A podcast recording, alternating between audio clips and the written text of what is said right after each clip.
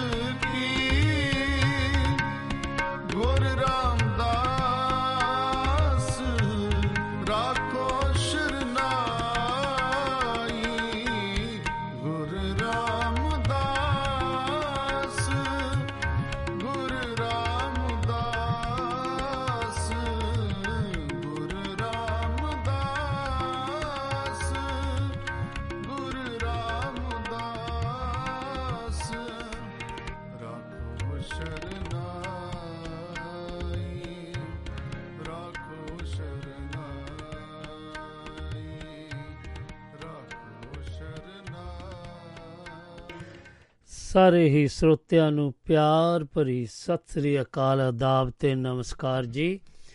ਆਸ ਕਰਦਾ ਹਾਂ ਕਿ ਤੁਹਾਡਾ ਬੀਤਿਆ ਸਮਾਂ ਬਹੁਤ ਹੀ ਪਿਆਰਾ, ਤੰਦਰੁਸਤੀਆਂ ਵਾਲਾ ਤੇ ਆਨੰਦਮਈ ਬੀਤਿਆ ਹੋਵੇਗਾ ਤੇ ਖੂਬ ਮਸਤੀਆਂ ਕੀਤੀਆਂ ਹੋਣਗੀਆਂ। ਤੇ ਆਉਣ ਵਾਲੇ ਸਮੇਂ ਲਈ ਉਸ ਅਕਾਲ ਪੁਰਖ ਵਾਹਿਗੁਰੂ ਤੇ ਪਰਵਰਦਿਗਾਰ ਤੇ ਪਰਮਾਤਮਾ ਅੱਗੇ ਅਰਦਾਸ ਕਰਦੇ ਹਾਂ ਕਿ ਤੁਹਾਡਾ ਸਾਰਿਆਂ ਦਾ ਜਿੱਥੇ ਕਿੱਥੇ ਵੀ ਹੋ, ਤੁਸੀਂ ਹਮੇਸ਼ਾ ਹੱਸਦੇ ਵਸਦੇ ਰਹੋ। ਤੇ ਜ਼ਿੰਦਗੀ ਦਾ ਹਰ ਪਲ ਆਨੰਦਮਈ ਤੇ ਤੰਦਰੁਸਤੀ ਵਾਲਾ ਜੀਵੋ ਤੇ ਹਮੇਸ਼ਾ ਹੀ ਖੁਸ਼ ਰਹੋ, ਪਿਆਰ ਕਰੋ ਤੇ ਆਉਣ ਵਾਲੇ ਸਮੇਂ ਵਿੱਚ ਹਮੇਸ਼ਾ ਹੀ ਆਨੰਦ ਮਾਣੋ।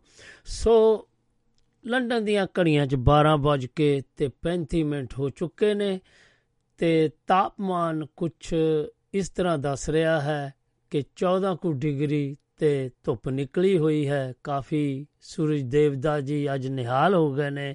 ਸੋ ਥੋੜੀ ਥੋੜੀ ਸਰਦੀ ਦਾ ਮੌਸਮ ਵੀ ਨਜ਼ਰ ਆ ਰਿਹਾ ਵਿੱਚੋਂ। ਸੋ 10 ਤਰੀਕ ਅਕਤੂਬਰ ਦੀ ਤੇ 2022 ਹੈ ਅੱਜ। ਸੋ ਤੁਸੀਂ ਭਲੀ ਭਾਂਤੀ ਜਾਣੋ ਕਿ ਆਪਾਂ ਇਹ ਜੋ ਅੱਜ ਦੇ ਦਿਨ, ਸੋਮਵਾਰ ਵਾਲੇ ਦਿਨ, ਮੈਂ ਤੁਹਾਡਾ ਦੋਸਤ ਤੇ ਹੋਸਟ ਸੁਰਜੀਤ ਸਿੰਘ ਰਾਓ ਇੱਕ ਸਾਂਝਾ ਮੰਚ ਲੈ ਕੇ ਤੁਹਾਡੇ ਰੂਬਰੂ ਹੁੰਦੇ ਆ, ਜਿਸ ਦੇ ਵਿੱਚ ਆਪਾਂ ਕੋਈ ਨਾ ਕੋਈ ਵਿਸ਼ਾ ਰੱਖ ਲਈਦਾ ਤੇ ਉਸ ਦੇ ਉੱਤੇ ਆਪਾਂ ਗੱਲਬਾਤ ਕਰਦੇ ਹੁੰਨੇ ਆ।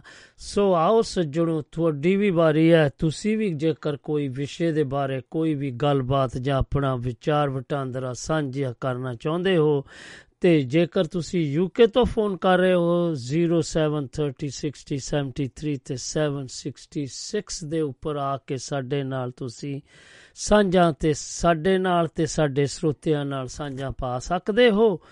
ਜੇਕਰ ਦੇਸ਼ ਵਿਦੇਸ਼ਾਂ ਤੋਂ ਵੀ ਫੋਨ ਕਰਨਾ ਚਾਹੁੰਦੇ ਹੋ, ਤਾਂ ਤੁਸੀਂ WhatsApp ਰਾਹੀਂ ਸਾਡੇ ਸਟੂਡੀਓ ਦੇ ਵਿੱਚ +447306073 ਤੇ 766 ਉੱਪਰ ਆ ਕੇ ਸਾਡੇ ਨਾਲ ਤੁਸੀਂ ਸਾਂਝਾ ਪਾ ਸਕਦੇ ਹੋ। ਸੋ ਆਓ ਆਪਾਂ ਆਪਾਂ ਗੱਲਬਾਤ ਸ਼ੁਰੂ ਕਰੀਏ। ਸੋ ਕੁਝ ਇਸ ਤਰ੍ਹਾਂ ਵੀ ਦੱਸਿਆ ਜਾਂਦਾ ਹੈ ਕਿ ਸੱਭਿਆਚਾਰ, ਪੰਜਾਬੀ ਸੱਭਿਆਚਾਰ ਤੇ ਰਹਿਣ ਸਹਿਣ, ਇਸ ਦੇ ਬਾਰੇ ਆਪਾਂ ਗੱਲ ਕਰ ਰਹੇ ਹਾਂ। ਸੋ ਆਓ ਸੱਜਣੋ, ਤੁਸੀਂ ਵੀ ਆ ਕੇ ਸਾਂਝਾਂ ਪਾਣੀਆਂ ਨੇ। ਸੋ ਸਾਡੇ ਸਰੋਤਿਆਂ ਤੱਕ ਪਹੁੰਚਾਉਂਗੇ ਜਾਣਕਾਰੀਆਂ ਆਪਣੀਆਂ, ਜਾਂ ਜੋ ਤੁਸੀਂ ਕੋਈ ਵੀ ਜਾਣਦੇ ਹੋ ਇਸ ਵਿਸ਼ੇ ਦੇ ਬਾਰੇ ਤੇ ਸਾਡੇ ਨਾਲ ਗੱਲਬਾਤ ਕਰ ਸਕਦੇ ਹੋ। ਸੋ ਆਓ ਹੁਣ ਆਪਾਂ ਇਸ ਦੀ ਸ਼ੁਰੂਆਤ ਕਰੀਏ। ਕੁਝ ਇਸ ਤਰ੍ਹਾਂ ਦੱਸ ਰਹੇ ਨੇ, ਪੰਜਾਬੀ ਰਹਿਣ ਸਹਿਣ, ਕੁਰ- ਕੁਦਰਤ ਦਾ ਮਨੁੱਖ ਦੇ ਰਹਿਣ ਸਹਿਣ ਉੱਤੇ ਬੜਾ ਡੂੰਘਾ ਪ੍ਰਭਾਵ ਹੈ। ਰਹਿਣ ਸਹਿਣ ਉੱਤੇ ਕੁਦਰਤ ਦੇ ਵੱਖ-ਵੱਖ ਅੰਗਾਂ ਦਾ ਪ੍ਰਭਾਵ ਦੋ ਵਰਗਾਂ ਵਿੱਚ ਵੰਡਿਆ ਜਾ ਸਕਦਾ ਹੈ। ਸੂਰਜ ਦੁਆਰਾ ਪ੍ਰਭਾਵਿਤ ਰਹਿਣ ਸਹਿਣ ਧਰਤੀ ਦੇ ਸੌਰ ਮੰਡਲ ਦਾ ਕੇਂਦਰੀ ਧੁਰਾ ਸੂਰਜ ਸਾਡੇ ਪੌਣਾ ਪੌਣ ਪਾਣੀ ਦਰਿਆਵਾਂ ਧਰਤੀ ਦੀ ਉਪਜਾਊ ਸ਼ਕਤੀ, ਬਨਸਪਤੀ ਆਦ ਨੂੰ ਇਸ ਤਰ੍ਹਾਂ ਨਿਰਧਾਰਿਤ ਕਰਦਾ ਹੈ ਕਿ ਅਸੀਂ ਸੂਰਜ ਦੇ ਨਿਜ਼ਾਮ ਅਨੁਸਾਰ ਸਵੇਰੇ ਉੱਠਣ ਦੇ ਸਮੇਂ ਤੋਂ ਲੈ ਕੇ ਭੱਤਾ ਵੇਲਾ, ਸ਼ਾਹ ਵੇਲਾ, ਫਸਲਾਂ ਬੀਜਣ ਅਤੇ ਵੱਢਣ ਦਾ ਸਮਾਂ ਨਿਸ਼ਚਿਤ ਕਰਦੇ ਹਾਂ। ਸੂਰਜ ਸਾਡੇ ਖਾਣ ਪੀਣ ਗਰਮੀਆਂ ਵਿੱਚ ਕੱਦੂ, ਟਿੰਡੇ, ਕਰੇਲੇ, ਭਿੰਡੀ, ਤੋਰੀ, ਹਲਵਾ, ਖਰਬੂਜੇ, ਤਰਬੂਜ, ਅੰਬ ਜਾਮਨੂ ਦੀਆਂ ਫਸਲਾਂ ਆਦ ਫਲ ਪਕਾਉਂਦਾ ਹੈ।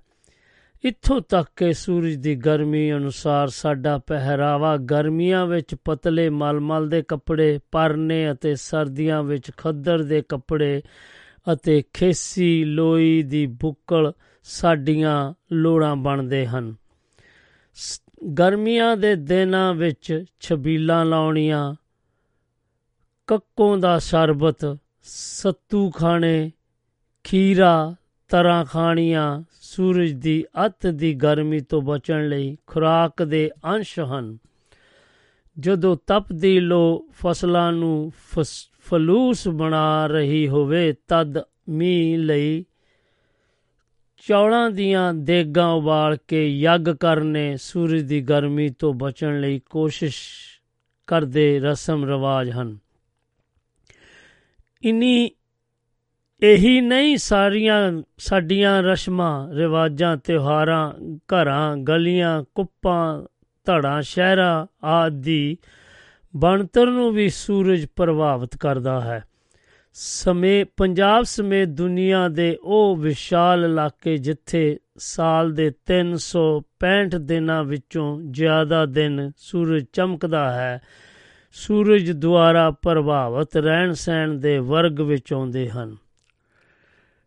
ਤੇ ਦੂਸਰਾ ਹੈ ਜੀ ਆਪਣੇ ਬੱਦਲਾਂ ਦੁਆਰਾ ਪ੍ਰਭਾਵਿਤ ਰਹਿਣ ਸਹਿਣ ਸੰਸਾਰ ਦਾ ਉਹ ਹਿੱਸਾ ਜਿੱਥੇ ਸਾਲ ਦਾ ਬਹੁਤਾ ਸਮਾਂ ਬੱਦਲ ਛਾਏ ਰਹਿਣ, ਬਰਸਾਤ ਹੁੰਦੀ ਰਹੇ, ਬਰਫ਼ ਪੈਂਦੀ ਹੋਵੇ ਅਤੇ ਬਰਫਾਨੀ ਹਵਾਵਾਂ ਦੇ ਨਾਲ ਧੁੰਦ ਕੋਹਰਾ ਛਾਇਆ ਰਹੇ, ਸਿੱਲ ਸਲਾਬਾ ਅਤੇ ਹਨੇਰਾ ਰਹੇ, ਬੱਦਲਾਂ ਦੁਆਰਾ ਪ੍ਰਭਾਵਿਤ ਰਹਿਣ ਸਹਿਣ, ਖਾਣ ਪੀਣ, ਪਹਿਰਾਵਾ, ਕੰਮ ਧੰਦੇ, ਘਰਾਂ, ਸ਼ਹਿਰਾਂ ਦੀ ਬਣਤਰ ਸੂਰਜ ਦੁਆਰਾ ਪ੍ਰਭਾਵਿਤ ਰਹਿਣ ਸਹਿਣ ਤੋਂ ਬੜੀ ਵੱਖਰੀ ਹੁੰਦੀ ਹੈ।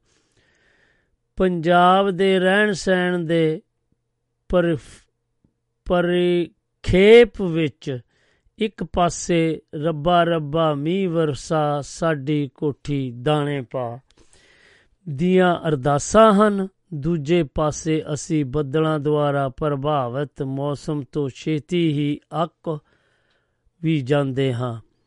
ਇਸ ਲਈ ਮਿਸਾਲ ਵਜੋਂ ਇਹ ਅਕੌਤ ਕਹੀ ਜਾ ਸਕਦੀ ਹੈ ਕਿ ਲੋਕੀ 12 ਸਾਲਾਂ ਦਾ ਸੋਕਾ ਤਾਂ ਬਰਦਾਸ਼ਤ ਕਰ ਲੈਂਦੇ ਹਨ, ਪਰ 12 ਘੜੀਆਂ ਦਾ ਮੀਂਹ ਬਰਦਾਸ਼ਤ ਨਹੀਂ ਕਰ ਸਕਦੇ।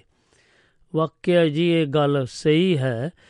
ਸੋ ਕਹਿਣ ਦਾ ਭਾਵ ਕਿ ਜਦੋਂ 12 ਸਾਲ ਕਹਿ ਰਹੇ ਵੀ ਸੋਕਾ ਪੈਂਦਾ ਹੋਵੇ, ਫਿਰ ਤਾਂ ਥੋੜਾ ਬਹੁਤਾ ਹੀ ਕਹਿੰਦੇ ਹੁੰਦੇ ਵੇ, ਮਾੜਾ ਮੋਟਾ ਪਾਣੀ ਮਿਲ ਜਵੇ ਤੇ ਸਾਡਾ ਇਹ ਜਦੋਂ ਜ਼ਿਆਦਾ ਮੀਂਹ ਪੈ ਜਾਂਦਾ ਆ, ਫਿਰ ਨੁਕਸਾਨ ਵੀ ਬਹੁਤ ਹੁੰਦਾ ਆ। ਹੜ ਆ ਜਾਂਦੇ ਆ, ਫਸਲਾਂ ਤਬਾਹ ਹੋ ਜਾਂਦੀਆਂ, ਫਿਰ ਉਹ ਔਖਾ ਹੀ ਲੱਗਦਾ ਤੁਹਾਡੇ, ਮੇਰੇ ਕਹਿਣ ਦੇ ਭਾਵ। ਕਿਉਂਕਿ ਫਿਰ ਉੱਥੇ ਜੋ ਸਿਸਟਮ ਵੀ ਉਦਾਂ ਦਾ ਹੀ ਆ, ਚਿੱਕੜ ਜ਼ਿਆਦਾ ਹੋ ਜਾਂਦਾ ਆ, ਗੰਦ ਪੈ ਜਾਂਦਾ ਆਲੇ ਦੁਆਲੇ ਸਾਰੇ ਪਾਸੇ।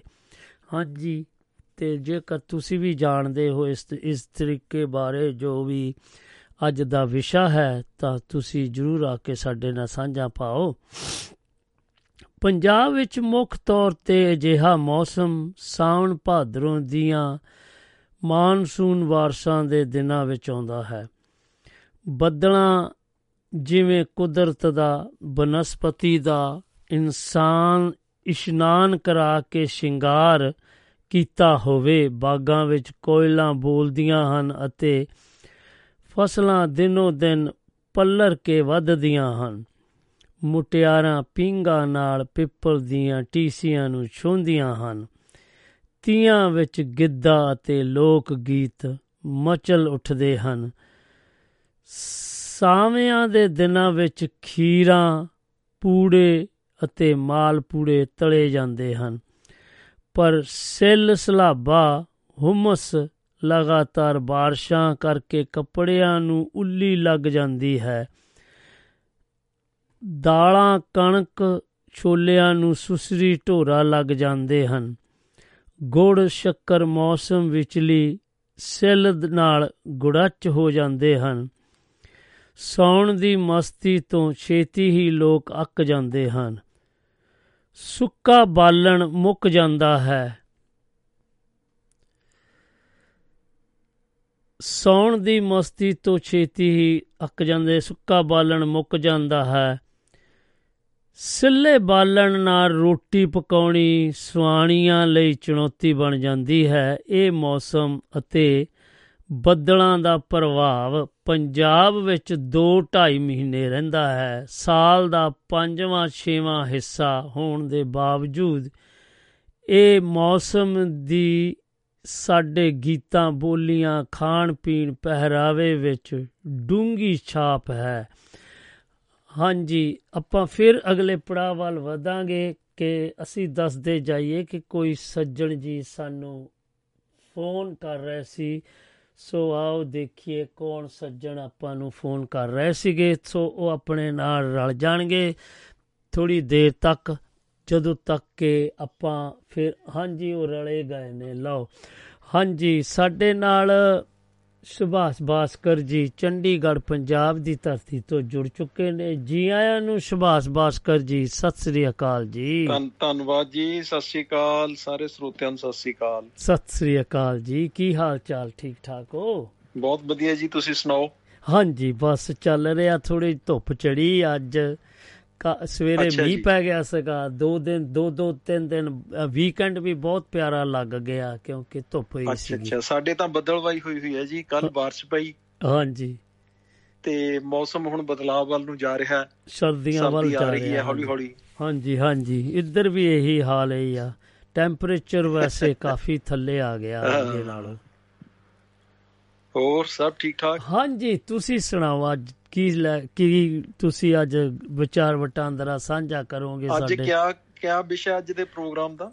ਅੱਜ ਵਿਸ਼ਾ ਰੱਖਿਆ ਜੀ ਅਸੀਂ ਪੰਜਾਬੀ ਸੱਭਿਆਚਾਰ ਤੇ ਰਹਿਣ ਸਹਿਣ ਲਿਵਿੰਗ ਆਫ ਪੰਜਾਬੀ ਕਲਚਰ ਹਾਂ ਇਹ ਸੱਭਿਆਚਾਰ ਸਾਡੇ ਸਮਾਜ ਦਾ ਇੱਕ ਬੜਾ ਮੁੱਖ ਅੰਗ ਹੈ। ਹਾਂਜੀ। ਤਾਂ ਤੁਸੀਂ ਬਹੁਤ ਵਧੀਆ ਅੱਜ ਟੌਪਿਕ ਰੱਖਿਆ ਹੈ ਕਿ ਸਾਨੂੰ ਸਾਡੇ ਸੱਭਿਆਚਾਰ ਤੋਂ ਹੀ ਪਤਾ ਲੱਗਦਾ ਹੈ ਕਿ ਸਾਡੇ ਕੀ ਪਹਿਰਾਵੇ ਸੀ ਬੇਸ਼ੱਕ ਸਮੇਂ ਦੇ ਹਿਸਾਬ ਨਾਲ ਥੋੜੀ ਬਹੁਤ ਚੇਂਜ ਹੁੰਦੀ ਜਾ ਰਹੀ ਹੈ। ਹਾਂਜੀ। ਪਹਿਰਾਵਿਆਂ ਵਿੱਚ ਵੀ ਚੇਂਜ ਆਈ ਹੈ। ਇਹਦੇ ਨਾਲ ਜਿਸ ਤਰ੍ਹਾਂ ਕਿ ਅੱਜ ਕੱਲ ਵਰਲਡ ਇੱਕ ਗਲੋਬਲ ਵਿਲੇਜ ਬਣ ਗਿਆ ਤੇ। ਲੋਕ ਇੱਕ ਦੂਜੇ ਮੁਲਕਾਂ 'ਚ ਜਾਂਦੇ ਨੇ ਅਰਦਾਨ ਪ੍ਰਦਾਨ ਹੁੰਦਾ ਹੈ। ਹਾਂਜੀ। ਉੱਥੇ ਦੇ ਕੱਪੜਿਆਂ ਤੋਂ ਵੀ ਕਈ ਵਾਰ ਲੋਕ ਪ੍ਰਭਾਵਿਤ ਹੁੰਦੇ ਨੇ। ਹੂੰ।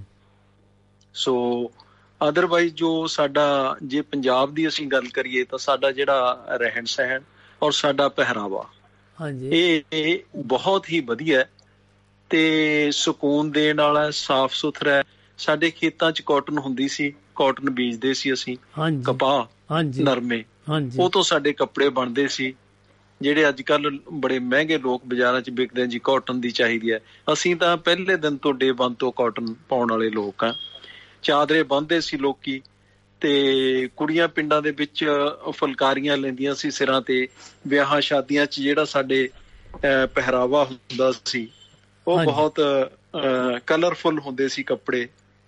ਤੇ ਜਿੱਥੋਂ ਤੱਕ ਸਾਡੇ ਸੱਭਿਆਚਾਰ ਦਾ ਸਵਾਲ ਹੈ ਸਾਡੀ ਭਾਸ਼ਾ ਦਾ ਸਵਾਲ ਹੈ ਪੰਜਾਬੀ ਇੱਕ ਬੜੀ ਮਿੱਠੀ ਜ਼ੁਬਾਨ ਹੈ ਔਰ ਪੰਜਾਬੀ ਲੋਕ ਬਹੁਤ ਛੇਤੀ ਸਾਰਿਆਂ ਨਾਲ ਘੁਲ ਮਿਲ ਜਾਂਦੇ ਨੇ। ਹਾਂਜੀ।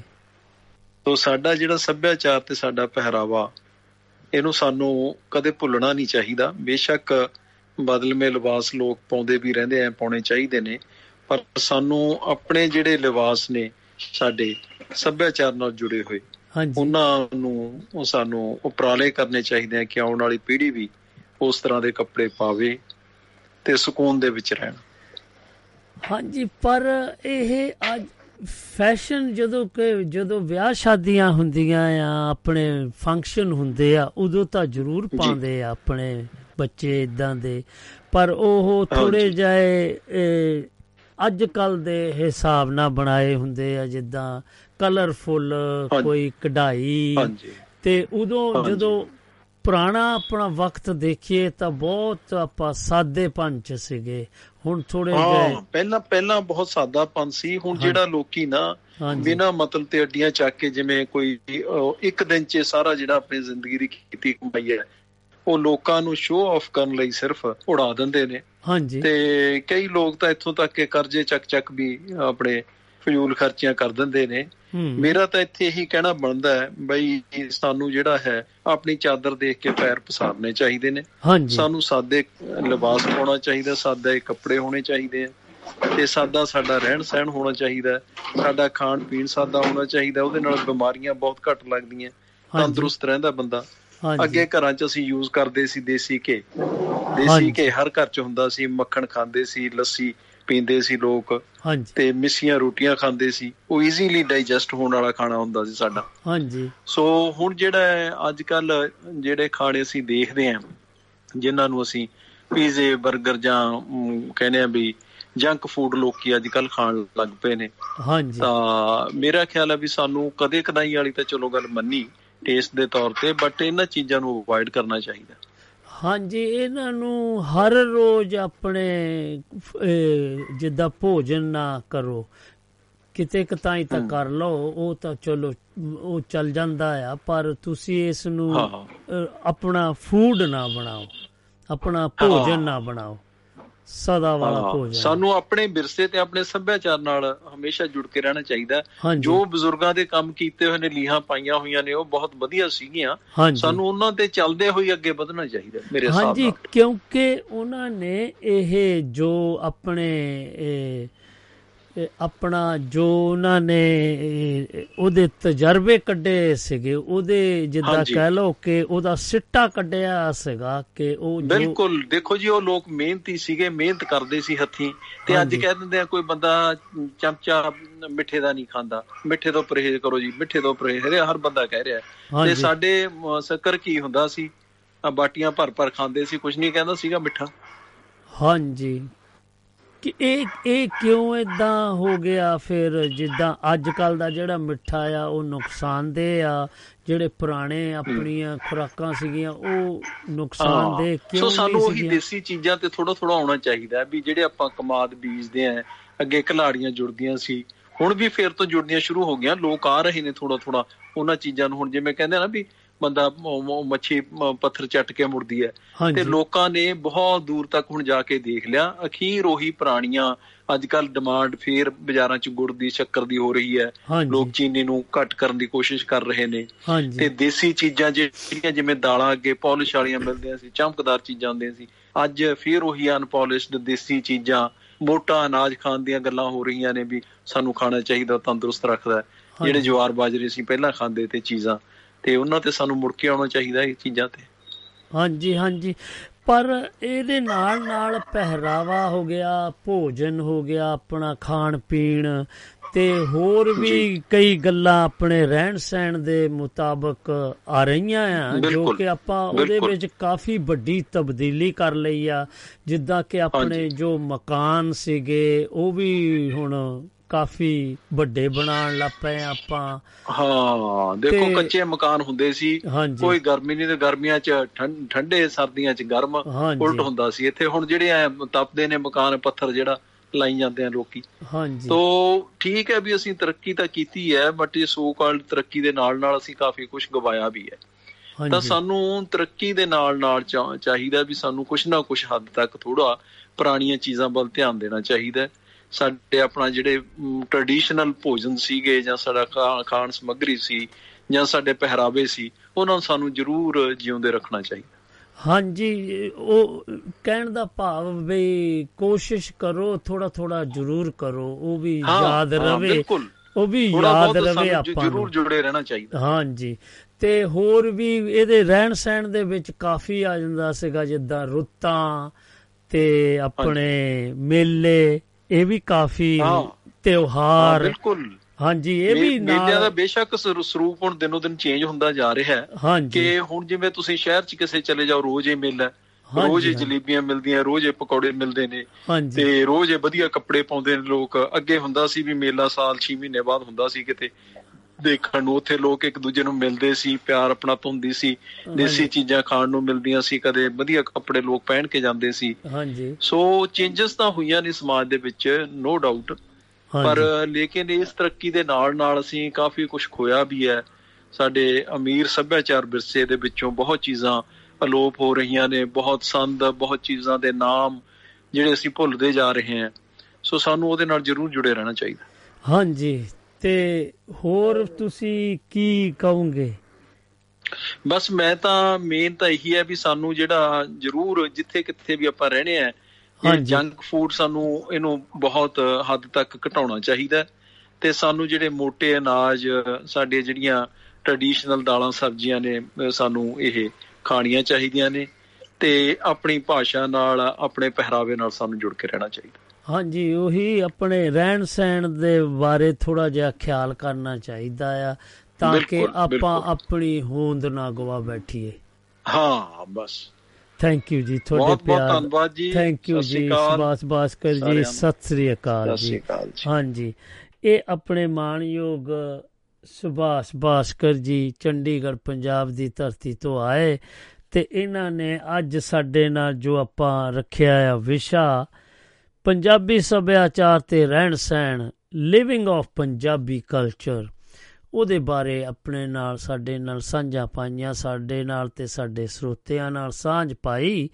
ਜੇਕਰ ਤੁਸੀਂ ਵੀ ਸਾਂਝ ਪਾਣੀ ਚਾਹੁੰਦੇ ਹੋ, ਤਾਂ ਤੁਸੀਂ ਵੀ ਆ ਕੇ ਸਾਡੇ ਨਾਲ ਗੱਲਬਾਤ ਕਰ ਸਕਦੇ ਹੋ ਤੇ ਵਿਚਾਰਾਂ ਦੀ ਸਾਂਝ ਕਰ ਸਕਦੇ ਹੋ।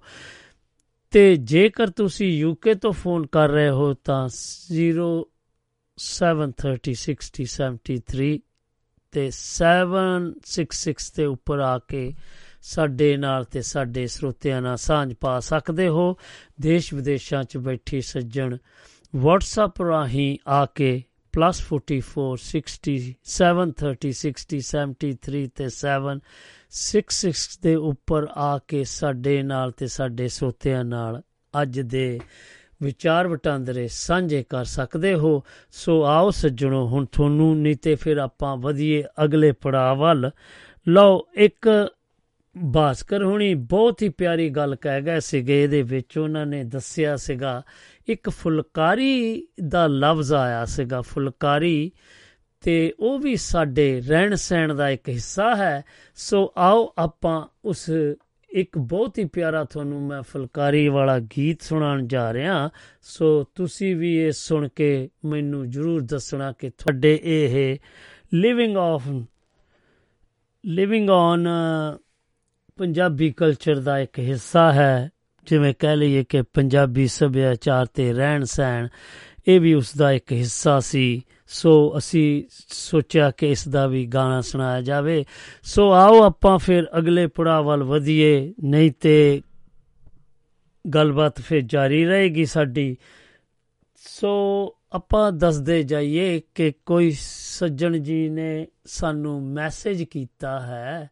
ਸੋ ਮੈਸੇਜ ਉਹ ਪਤਾ ਨਹੀਂ ਕਿਹੋ ਯਾਰ, ਇਸ ਉਹਨਾਂ ਨੇ ਨਾ ਕੋਈ ਭੇਜਿਆ ਆ ਆਪਣਾ ਵੌਇਸ ਮੇਲ ਕਰਕੇ ਵੌਇਸ ਰਿਕਾਰਡ ਕਰਕੇ ਭੇਜੀ ਆ। ਸੌਰੀ ਮੈਂ ਨਹੀਂ ਸੁਣਾ ਸਕਦਾ ਕਿਉਂਕਿ ਮੈਂ ਇਸ ਨੂੰ ਦੇਖਿਆ ਨਹੀਂ ਹੈ ਜੀ ਹੱਲੇ ਕਿ ਕਿ ਤੁਸੀਂ ਕੀ ਭੇਜਿਆ ਹੈ। ਜੇ ਭੇਜਣਾ ਹੁੰਦਾ ਨਾ, ਇਹ ਪਹਿਲਾਂ ਭੇਜਿਆ ਕਰੋ ਪ੍ਰੋਗਰਾਮ ਤੋਂ ਤਾਂ ਕਿ ਅਸੀਂ ਫਿਰ ਉਸ ਨੂੰ ਸੁਣ ਕੇ ਤੇ ਫਿਰ ਉਸ ਨੂੰ ਅਸੀਂ ਸੁਣਾ ਸਕਦੇ ਹਾਂ ਜੇ ਉਹ ਵਾਜਬ ਹੋਇਆ, ਸੁਣਾਉਣ ਵਾਲਾ ਹੋਇਆ, ਤੇ ਅਸੀਂ ਉਹਨੂੰ ਸੁਣਾ ਦਾਂਗੇ। ਵਿੱਚ ਪ੍ਰੋਗਰਾਮ ਦੇ ਜਦੋਂ ਤੁਸੀਂ ਭੇਜਦੇ ਹੋ, ਤਾਂ ਮੇਰਾ, ਮੈਂ ਬਹੁਤ ਦਿਲ ਦੀਆਂ ਗਰਾਈਆਂ ਤੋਂ ਮਾਫੀ ਮੰਗਦਾ ਕਿਉਂਕਿ ਮੈਂ ਨਹੀਂ ਇਸ ਨੂੰ ਚਲਾ ਸਕਾਂਗਾ ਸੌਰੀ ਸੋ ਇੰਨੀ ਕੁ ਬੇਨਤੀ ਕਬੂਲ ਕਰਨੀ, ਜਦੋਂ ਵੀ ਕੋਈ ਮੈਸੇਜ ਭੇਜਣਾ, ਇਹ ਸਟਾਰਟਿੰਗ ਦੇ ਵਿੱਚ ਭੇਜਿਆ ਕਰੋ ਅਬਾਊਟ 1 ਘੰਟਾ ਪਹਿਲਾਂ, ਤਾਂ ਕਿ ਸਾਨੂੰ ਪਤਾ ਲੱਗ ਜਾਏ ਕਿ ਤੁਸੀਂ ਕੋਈ ਵੌਇਸ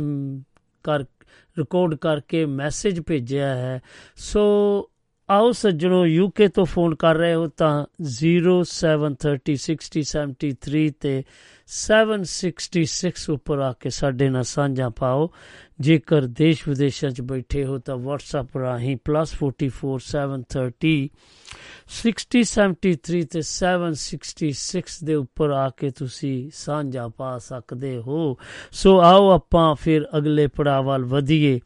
ਸੋ ਉਹ ਕੁਝ ਇਸ ਤਰ੍ਹਾਂ ਹੈ ਕਿ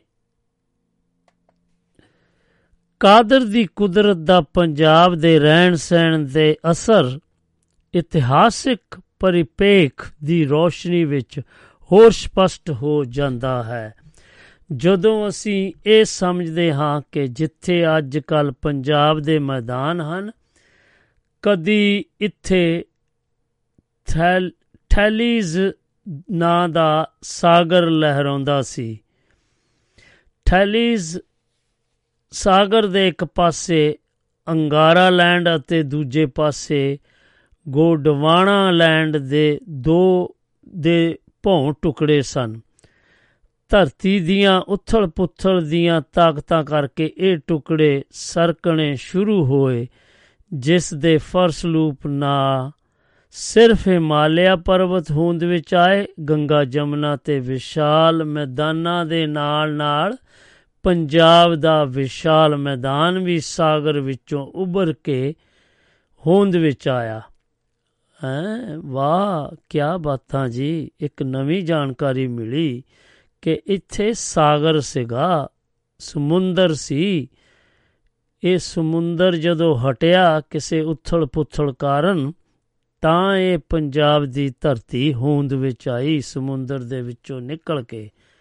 ਲਓ ਜੀ ਕੀ ਬਾਤਾਂ। ਜੇਕਰ ਤੁਸੀਂ ਵੀ ਇਸ ਬਾਰੇ ਕੁਝ ਜਾਣਦੇ ਹੋ, ਇਹ ਜਾਣਕਾਰੀ ਆ ਕੇ ਸਾਨੂੰ ਤੁਸੀਂ ਦੇ ਸਕਦੇ ਹੋ। ਗੰਗਾ ਜਮਨਾ ਦੇ ਮੈਦਾਨਾਂ ਦੀ ਕੁਦਰਤੀ ਢਲਾਣ ਪੂਰਬ ਅਤੇ ਦੱਖਣ ਪੂਰਬ ਵੱਲ ਸੀ। ਜਦ ਕਿ ਪੰਜਾਬ ਦੇ ਮੈਦਾਨ ਵਿੱਚ ਸਿੰਧ ਨਦੀ ਆਪਣੀਆਂ ਸਹਾਇਕ ਨਦੀਆਂ ਨਾਲ ਦੱਖਣ ਪੱਛਮ ਵੱਲ ਨੂੰ ਵਹਿਣ ਲੱਗੀ ਇੰਜ ਹਿਮਾਲਿਆ ਪਰਬਤ ਤੋਂ ਸ਼ੁਰੂ ਹੋ ਕੇ ਇਹ ਦਰਿਆ ਜਦ ਦੱਖਣ ਪੱਛਮ ਨੂੰ ਵਹਿਣ ਲੱਗੇ ਤਾਂ ਇਤਿਹਾਸ ਕਾਲ ਤੋਂ ਹੀ ਇਹ ਮੈਦਾਨ ਇੱਕ ਵੱਖਰੀ ਇਕਾਈ ਵਜੋਂ ਸਥਾਪਿਤ ਹੋਇਆ। ਸਿੰਧ ਅਤੇ ਉਸ ਦੀਆਂ ਸਹਾਇਕ ਨਦੀਆਂ ਨੇ ਪਹਾੜਾਂ ਤੋਂ ਲੱਖਾਂ ਮਣਾ ਮਹੀਨ ਉਪਜਾਊ ਮਿੱਟੀ ਇਸ ਮੈਦਾਨ ਵਿੱਚ ਹੜ੍ਹਾਂ ਰਾਹੀਂ ਫੈਲਾਉਣੀ ਸ਼ੁਰੂ ਕੀਤੀ, ਜਿਸ ਕਰਕੇ ਪਹਿਲਾਂ ਇਸ ਇਲਾਕੇ ਨੂੰ ਸਪਤ ਸਿੰਧੂ ਅਤੇ ਬਾਅਦ ਵਿੱਚ ਸਤਲੁਜ ਬਿਆਸ ਰਾਵੀ ਜੇਲਮ ਅਤੇ ਚਨਾਹ ਦੇ ਵਹਿਣ ਦਾ ਇਲਾਕਾ ਪੰਜ ਦਰਿਆਵਾਂ ਦੀ ਧਰਤੀ ਪੰਚ ਨਦ ਅਥਵਾ ਪੰਜਾਬ ਕਿਹਾ ਜਾਣ ਲੱਗਾ। ਸੋ ਇਸ ਤੋਂ ਤੁਹਾਨੂੰ ਪਤਾ ਲੱਗਦਾ ਹੈ ਜਿਸ ਨੇ ਵੀ ਇਹ ਖੋਜ ਕੀਤੀ ਉਸ ਨੂੰ ਅਸੀਂ ਕੋਟ-ਕੋਟ ਪਰ ਉਸ ਨੂੰ ਅਸੀਂ ਸਿਰ ਝੁੱਕ ਕੇ ਸਲਾਮ ਕਰਦੇ ਹਾਂ, ਕਿਉਂਕਿ ਇਹ ਬਹੁਤ ਵੱਡੀ ਜਾਣ, ਮੇਰੀ, ਮੇਰੇ ਲਈ ਤਾਂ ਇਹ ਬਹੁਤ ਵੱਡੀ ਜਾਣਕਾਰੀ ਹੈ, ਕਿਉਂਕਿ ਮੈਂ ਤਾਂ ਕਦੀ ਆਪਣੀ ਸਾਰੇ ਜੀਵਨ ਵਿੱਚ ਇਹ ਗੱਲ ਹੀ ਨਹੀਂ ਕਦੀ ਸੁਣੀ ਕਿ ਵੇ ਇਦਾਂ ਸੀਗਾ। ਲਓ ਜੀ, ਇਹ ਨੋਟ ਕੀਤੀ ਜਾਏਗੀ ਤੇ ਆਉਣ ਵਾਲੀਆਂ ਪੀੜ੍ਹੀਆਂ ਨੂੰ ਵੀ ਇਹ ਦੱਸਿਆ ਗਿਆ ਹੈ। ਸੋ ਸੱਜਣੋ, ਤੁਸੀਂ ਵੀ ਨੋਟ ਕਰ ਲੈਣਾ ਇਸ ਨੂੰ ਕਿ ਇਸ ਤਰ੍ਹਾਂ ਹੋਇਆ ਸੀ ਤੇ ਪੰਜਾਬ ਇਸ ਤਰ੍ਹਾਂ ਹੋਂਦ ਵਿੱਚ ਆਇਆ। ਸੋ ਅਗਲੇ ਪੜਾਅ ਵੱਲ ਵਧੀਏ ਜੀ, ਸਮੁੰਦਰ ਵਿੱਚੋਂ ਉਬਨ ਕਰਕੇ ਅਤੇ ਪਹਾੜਾਂ ਤੋਂ ਆਈ ਮਹੀਨ ਉਪਜਾਊ ਮਿੱਟੀ ਜੋ ਹੜ੍ਹਾਂ ਨਾਲ ਸਾਲੋ ਸਾਲ ਆਉਂਦੀ ਰਹੀ, ਸਦਕਾ ਪੰਜਾਬ ਦਾ ਮੈਦਾਨ ਦੁਨੀਆ ਭਰ ਦੇ ਉਪਜਾਊ ਖਿੱਤਿਆਂ ਵਿੱਚੋਂ ਇੱਕ ਬਣ ਕੇ ਉਭਰਿਆ। ਇਸ ਧਰਤੀ ਉੱਤੇ ਜੰਗਲਾਂ, ਮੰਡਾਂ, ਬੀੜਾਂ, ਬੇਲਿਆਂ ਦੀ ਭਰਮਾਰ ਹੋ ਗਈ। ਸਮੁੰਦਰ ਤੋਂ ਜੇਠ ਹਾੜ ਦੇ ਮਹੀਨਿਆਂ ਵਿੱਚ ਇਸ ਧਰਤੀ ਤੇ ਸੂਰਜ ਦੀ ਤਪਸ਼ ਨਾਲ ਘੱਟ ਹਵਾ ਦੇ ਦਬਾਅ ਦਾ ਖੇਤਰ ਪੈਦਾ ਹੋ ਜਾਂਦਾ। ਹਵਾ ਦੇ ਇਸ ਘੱਟ ਹਵਾ ਦੇ ਇਸ ਹਵਾ ਦੇ ਇਸ ਘੱਟ ਹਵਾ ਦੇ ਦਬਾਅ ਦੇ ਖੇਤਰ ਵੱਲ ਕੁਦਰਤ ਆਪਣਾ ਸਮਤੋਲ ਬਰਾਬਰ ਕਰਨ ਲਈ ਵਾਰ ਚੁਫੇਰੇ ਤੋਂ ਹਵਾ ਨੂੰ ਖਿੱਚਦੀ।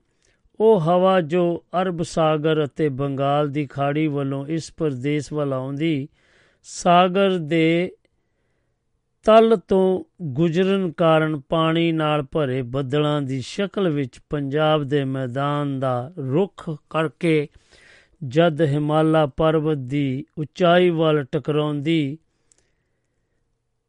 ਤਾਂ ਇਸ ਇਲਾਕੇ ਵਿੱਚ ਵਰਖਾ ਦਾ ਕਾਰਨ ਬਣਦੀ।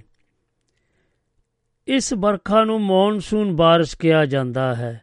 ਮੌਨਸੂਨ ਦੀ ਇਸ ਬਾਰਿਸ਼ ਪੰਜਾਬ ਦੇ ਉਹਨਾਂ ਵਿਸ਼ਾਲ ਇਲਾਕਿਆਂ ਵਿੱਚ, ਜਿੱਥੇ ਨੇੜੇ ਤੇੜੇ ਦਰਿਆ ਨਹੀਂ ਸਨ, ਖੂਹਾਂ ਅਤੇ ਨਹਿਰਾਂ ਦੀ ਸਹੂਲਤ ਨਹੀਂ ਸੀ, ਅਜਿਹੇ ਇਲਾਕਿਆਂ ਵਿੱਚ ਬਰਾਨੀ ਫਸਲਾਂ ਨੂੰ ਲੋੜੀਂਦੇ ਪਾਣੀ ਦੀ ਜ਼ਰੂਰਤ ਪੂਰੀ ਕਰਕੇ ਭਰਪੂਰ ਫਸਲਾਂ ਉਗਾਉਂਦੀ।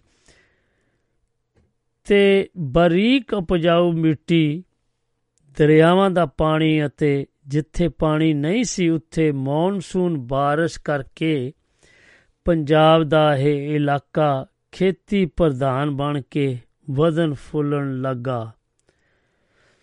ਸੋ ਆਓ ਸੱਜਣੋ, ਆਪਾਂ ਫੇਰ ਇੱਕ ਬਹੁਤ ਹੀ ਪਿਆਰਾ ਗੀਤ ਸੁਣਨ ਜਾ ਰਹੇ ਹਾਂ। ਉਹ ਕੁਝ ਇਸ ਤਰ੍ਹਾਂ ਹੈ ਕਿ ਤੁਸੀਂ ਵੀ ਜਾਣਦੇ ਹੋਵੋਗੇ ਕਿ ਫੁਲਕਾਰੀ ਇੱਕ ਬਹੁਤ ਹੀ ਰੰਗ ਬਰੰਗਾ ਪਹਿਰਾਵਾ ਹੈ ਜੋ ਕਿ ਇੱਕ ਚੁੰਨੀ ਕਹਿ ਲਓ ਜਾਂ ਓੜਨੀ ਕਹਿ ਲਓ, ਉਹਨੂੰ ਬਹੁਤ ਹੀ ਰੰਗਾਂ ਦੇ ਵਿੱਚ ਸਜਾਇਆ ਜਾਂਦਾ ਹੈ ਉਸ ਨੂੰ ਫੁਲਕਾਰੀ ਕਹਿੰਦੇ ਆ। ਤੇ ਤੁਹਾਨੂੰ ਵੀ ਯਾਦ ਹੋਵੇਗਾ ਕਿ ਜਦੋਂ ਤੁਹਾਨੂੰ ਯਾਦ ਹੋਵੇਗਾ ਕਿ ਗੱਡੀਆਂ ਵਾਲੀਆਂ ਜੋ ਆਂਦੀਆਂ ਆਪਣੇ ਉਹ ਜੋ ਕਿ ਲੋਹੇ ਦਾ ਕੰਮ ਕਰਦੀਆਂ ਆ ਤੇ ਉਹ ਵੀ ਆਪਣੇ ਖੂਬਸੂਰਤੀ ਨੂੰ ਬਣਾਉਣ ਲਈ ਇੱਕ ਬਹੁਤ ਹੀ, ਇਹ, ਬਹੁਤ ਹੀ ਰੰਗਾਂ ਵਾਲੇ ਕੱਪੜੇ ਪਾਉਂਦੇ ਆ। ਸੋ ਆਓ ਮੈਂ ਉਸ ਗੀਤ ਨੂੰ ਦੌਰਾਨ ਜਾ ਰਿਹਾ। ਲੋ ਸੁਣੋ ਤੇ। ਹਾਂਜੀ, ਇਹ ਉਹ ਤੁਸੀਂ ਗੀਤ ਸੁਣਿਆ, ਗੱਡੀਆਂ ਵਾਲੀ। ਚਲੋ ਆਓ ਫਿਰ ਆਪਾਂ ਅਗਲੇ ਪੜਾ ਇਸ ਇਲਾਕੇ ਵਿੱਚ ਪਸ਼ੂਆਂ ਦੀ ਮਦਦ ਨਾਲ ਖੇਤੀ ਹੋਣ ਲੱਗੀ। ਲਹਿਰਾ ਕੇ ਫਸਲਾਂ, ਪਲ ਮਦੀਆਂ ਜਿਸ ਕਰਕੇ ਇੱਥੇ ਫਸਲਾਂ ਦੀ ਲੋੜ ਤੋਂ ਜ਼ਿਆਦਾ ਉਪਜ ਨੂੰ ਵਪਾਰ ਵਜੋਂ ਵਰਤਿਆ ਜਾਣ ਲੱਗਾ। ਭਾਵ ਇੱਥੇ ਦੀ ਉਪਜ ਦੇ ਕੇ ਵੱਟੇ ਵਿੱਚ ਦੂਜੇ ਪ੍ਰਦੇਸ਼ਾਂ ਤੋਂ ਹੋਰ ਲੋੜੀਂਦੀਆਂ ਵਸਤਾਂ ਦਾ ਵਪਾਰ ਸ਼ੁਰੂ ਹੋਇਆ। ਵਪਾਰ ਨਾਲ ਖੁਸ਼ਹਾਲੀ ਵਧੀ ਅਤੇ ਇਸ ਇਲਾਕੇ ਵਿੱਚ ਸਿੰਧ ਘਾਟੀ ਦੀ ਸਭਿਅਤਾ ਦੇ ਉੱਚਤਮ ਸਿਖਰ ਹੜੱਪਾ ਵਰਗੇ ਸ਼ਹਿਰਾਂ ਦਾ ਵਿਕਾਸ ਹੋਇਆ।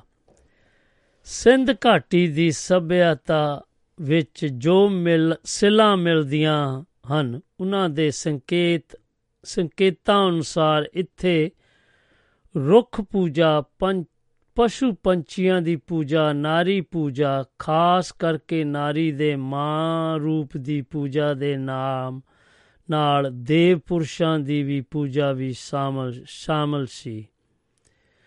ਖਿਆਲ ਕੀਤਾ ਜਾਂਦਾ ਹੈ ਕਿ ਜਿਸ ਦੇਵ ਪੁਰਸ਼ ਦੀ ਪੂਜਾ ਕੀਤੀ ਜਾਂਦੀ ਸੀ, ਉਹ ਸ਼ਿਵ ਜੀ ਦਾ ਆਦ ਰੂਪ ਸੀ, ਜਿਸ ਨੂੰ ਦਰਾਵੜ ਪੂਜਦੇ ਸਨ।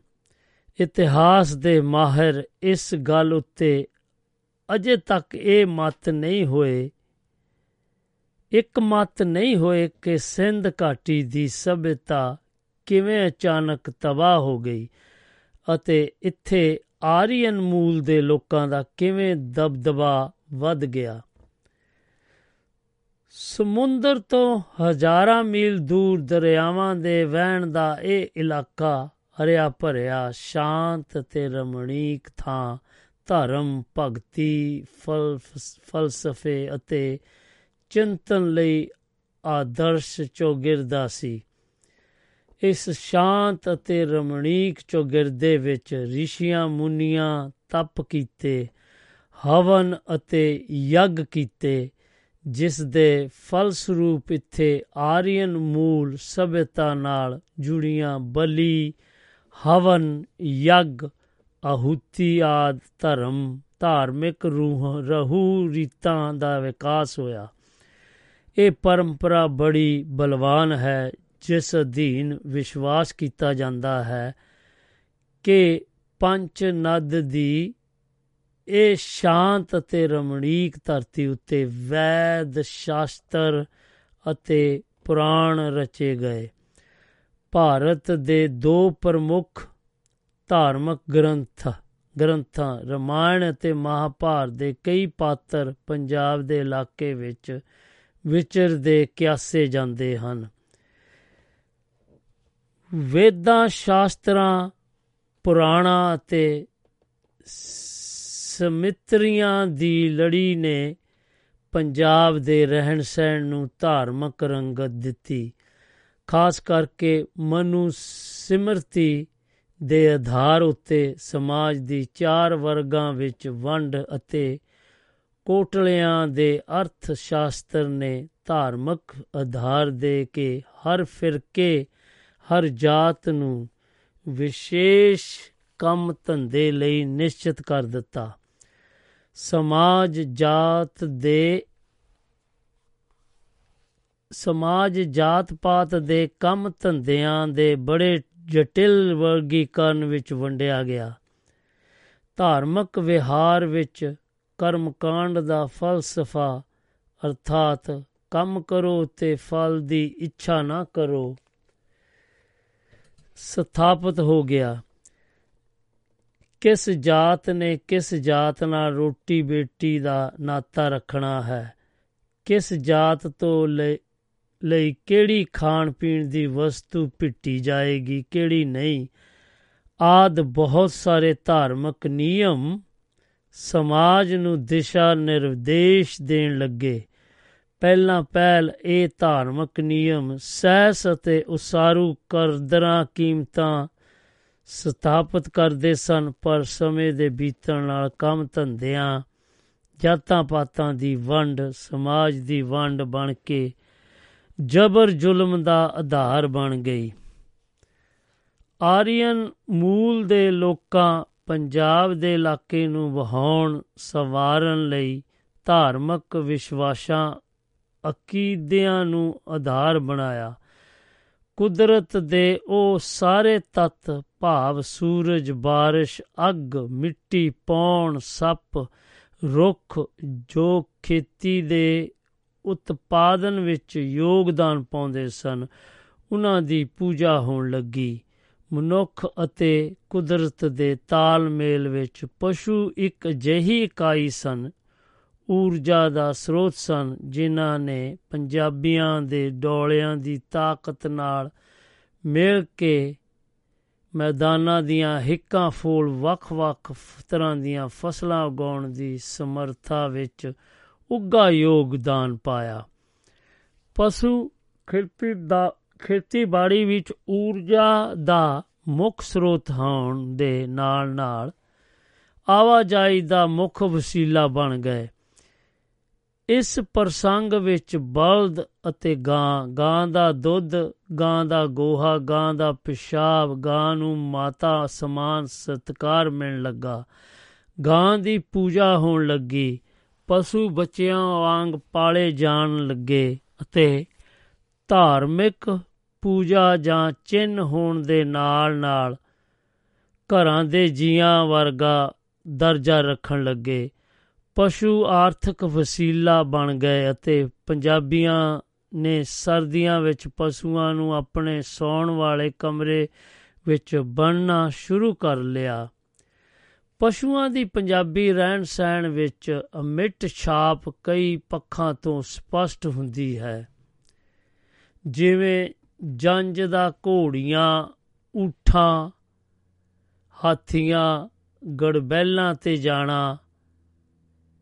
ਲੋਕ ਗੀਤਾਂ ਵਿੱਚ ਵਿਆਹ ਵੇਲੇ ਘੋੜੀਆਂ ਗਾਉਣ ਦੀ ਸਿਨਫ ਲੋਕ ਕਿੱਸਿਆਂ ਵਿੱਚ ਰਾਂਝੇ ਦਾ ਹੀਰ ਦੀਆਂ ਮੱਝਾਂ ਚਾਰਨਾ, ਮਿਰਜੇ ਦੀ ਬੱਕੀ ਪੁੰਨੂ ਨੂੰ ਉਠਾ ਵਾਲਿਆਂ ਦਾ ਚੁੱਕ ਕੇ ਲੈ ਜਾਣਾ। ਪੁੰਨੂ ਨੂੰ ਉਠਾਂ ਵਾਲਿਆਂ ਦਾ ਚੁੱਕ ਕੇ ਲੈ ਜਾਣਾ। ਗੁਰੂ ਗੋਬਿੰਦ ਸਿੰਘ ਜੀ ਦਾ ਨੀਲਾ ਘੋੜਾ ਹੱਥ ਉੱਤੇ ਬਾਜ, ਪੰਜਾਬ ਦੀਆਂ ਵੱਖੋ ਵੱਖਰੀਆਂ ਲੜਾਈਆਂ ਵਿੱਚੋਂ ਪਸ਼ੂਆਂ ਦਾ ਯੋਗਦਾਨ ਨਿਹੰਗ ਸਿੰਘਾਂ ਦੀਆਂ ਦੇ ਘੋੜਿਆਂ ਦੀ ਫੌਜ।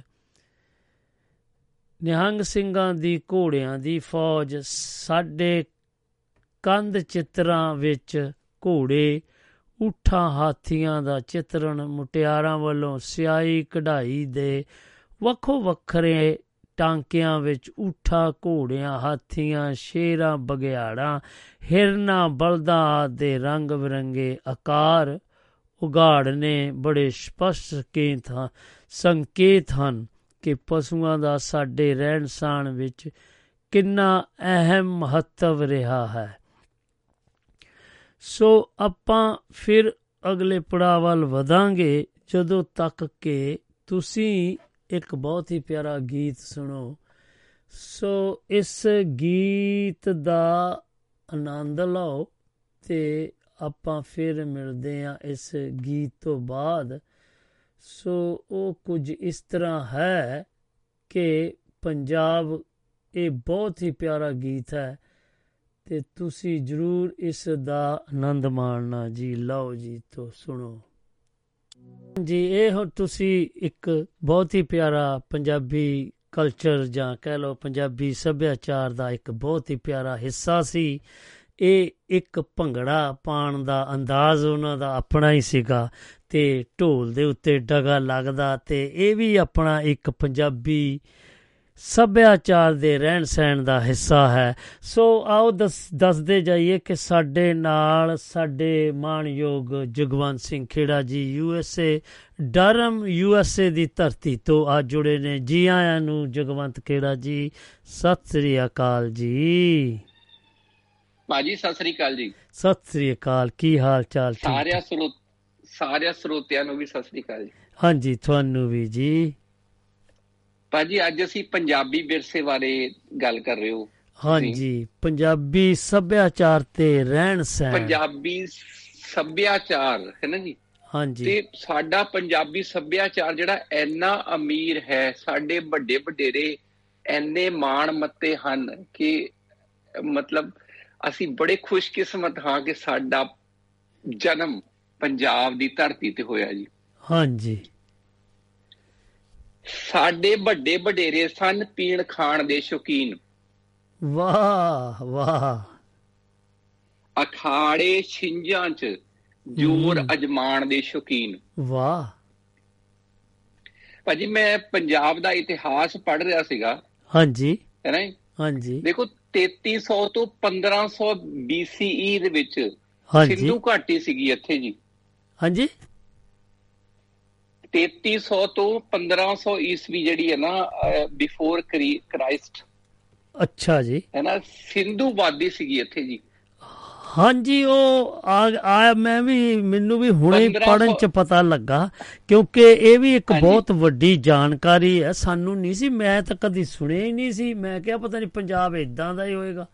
ਉਹ ਦੱਸ ਰਿਹਾ ਕਿ ਹਾਂਜੀ। ਉਹ ਸਿੰਧ ਘਾਟੀ ਤੋਂ ਪਹਿਲਾਂ ਵੀ ਨਾ ਇਹ ਦੱਸ ਰਹੇ। ਸੀਗੇ ਕਿ ਇੱਥੇ ਮੈਂ ਤੁਹਾਨੂੰ ਹੁਣੇ ਉਹ ਪਤਾ ਕਰਕੇ ਦੱਸ ਦਿੰਨਾ ਉਹ ਕਿਹੜਾ ਪਹਿਰਾ ਸੀਗਾ ਇਹਦੇ ਵਿੱਚ ਆਇਆ ਉਹ ਕੁਝ। ਇਸ ਤਰ੍ਹਾਂ ਦੱਸ ਰਹੇ ਸੀਗੇ ਜੀ ਪਹਿਲਾਂ ਮੈਂ ਤੁਹਾਨੂੰ ਮੈਨੂੰ ਲੱਗਦਾ ਤੁਸੀਂ ਉਹ ਮਿਸ ਕਰ ਗਏ ਆ ਤੇ ਉਹ ਮੈਂ ਸੁਣਿਆ ਸਾਰਾ ਜੀ ਅੱਛਾ ਜੀ ਉਹ ਕੁਝ ਇੱਥੇ ਦੱਸ ਰਹੇ ਸੀਗੇ ਕਿ ਜਿਹੜਾ ਨਾ ਉਹ ਹਾਂਜੀ ਕਾਦਰ ਦੀ ਕੁਦਰਤ ਦਾ?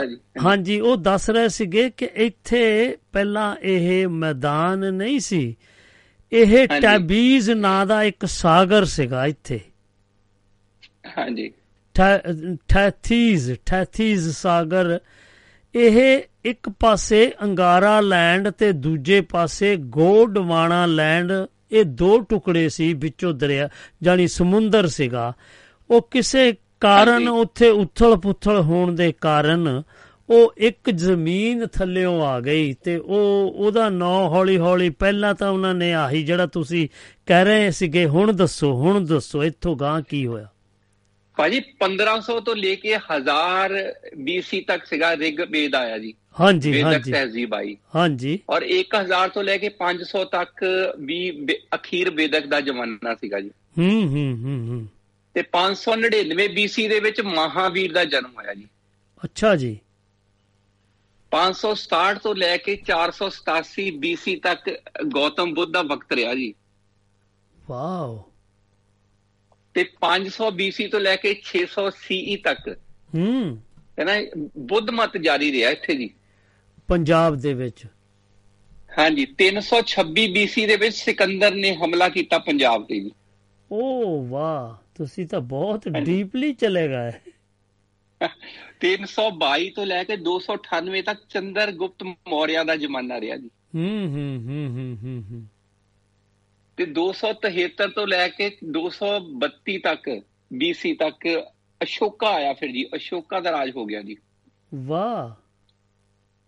125 ਤੋਂ ਲੈ ਕੇ 160 ਤੱਕ ਫਿਰ ਸਾਕਿਆ ਦੀ ਚੜ੍ਹਾਈ ਹੋਈ ਜੀ। ਓ।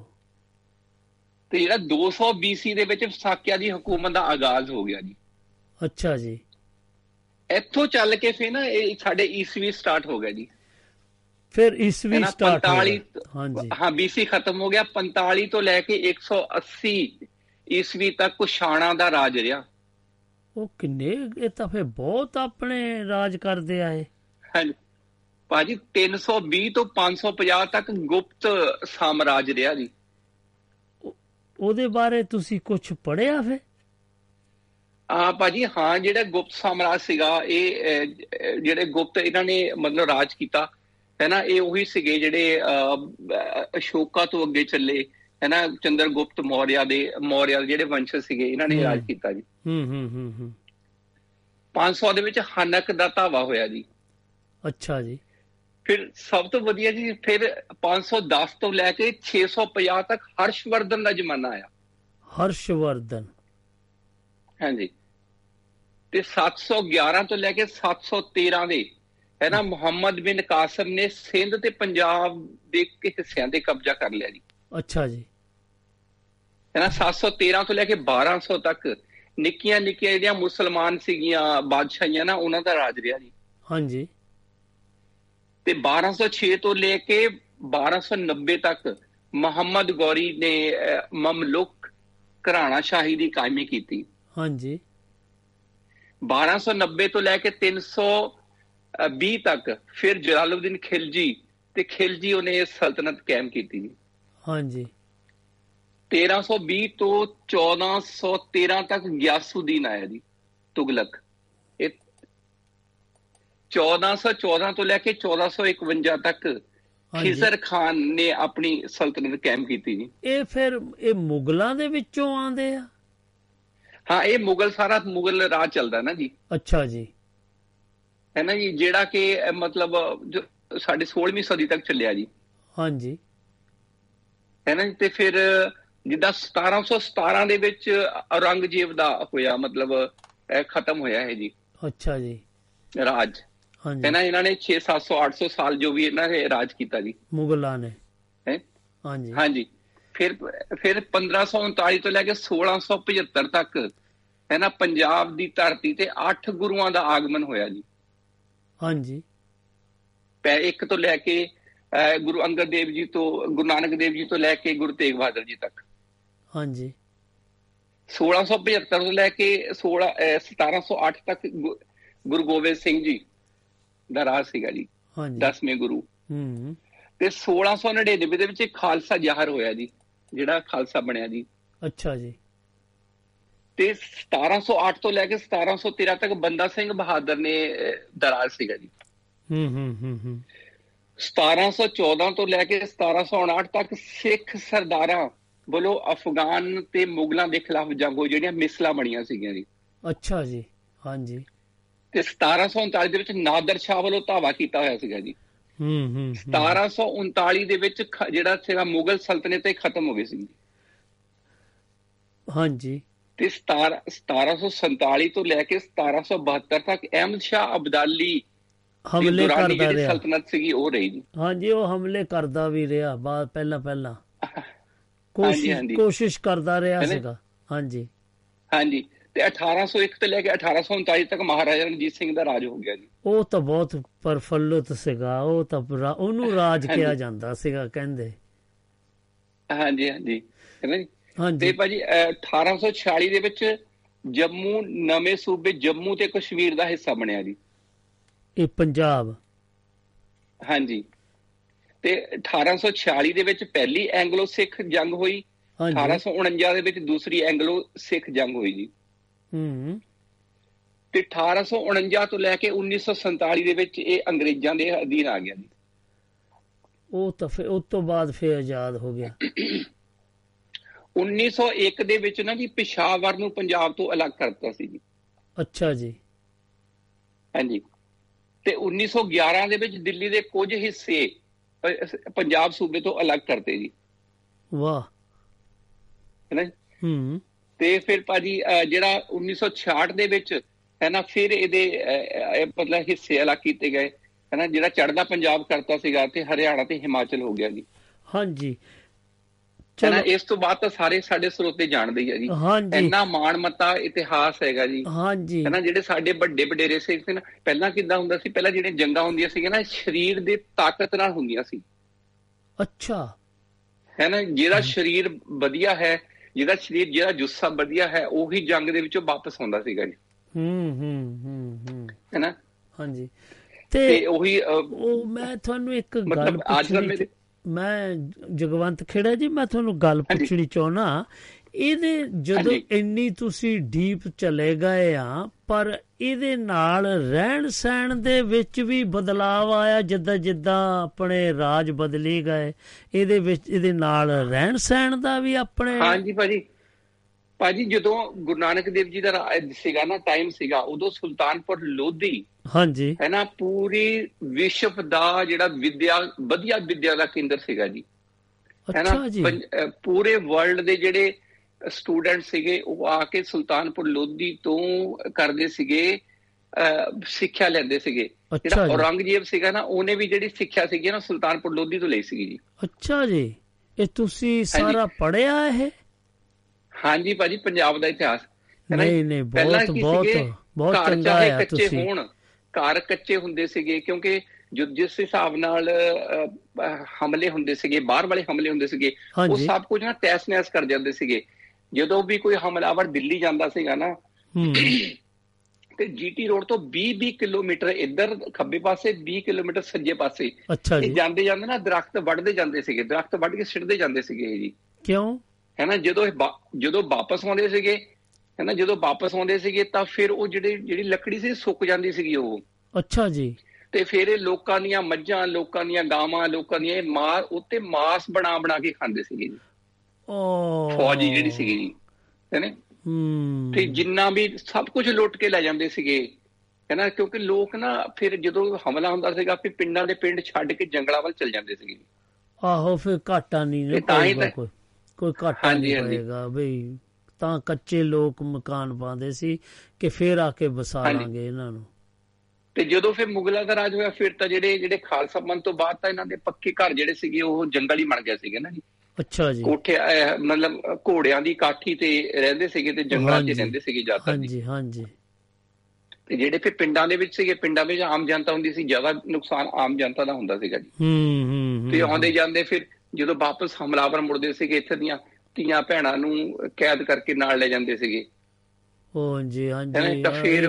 ਫਿਰ ਜਿਹੜੀ ਸਾਡੀ ਸਾਡੀ ਖਾਲਸਾ ਫੌਜ ਸੀਗੀ ਉਹ ਛਡਵਾਉਂਦੇ ਸੀਗੇ ਫਿਰ ਉਹਨਾਂ ਨੂੰ। ਹਾਂਜੀ ਫਿਰ ਘਰੋਂ ਘਰ ਪਹੁੰਚਾਉਂਦੇ ਸੀ ਉਹਨਾਂ ਨੂੰ ਹਾਂਜੀ। ਹਾਂ ਘਰੋਂ ਘਰ ਪਹੁੰਚਾਉਂਦੇ ਸੀਗੇ ਹੈ ਨਾ। ਹਾਂਜੀ ਤੇ ਬਹੁਤ ਰਹਿਣ ਸਹਿਣ ਦੇ ਵਿੱਚ ਵੀ ਕਾਫੀ ਫਿਰ ਆਪਣਾ ਬਦਲਾਵ ਆਇਆ ਉਦੋਂ ਦਾ ਬਦਲਦਾ ਹੀ ਰਿਹਾ।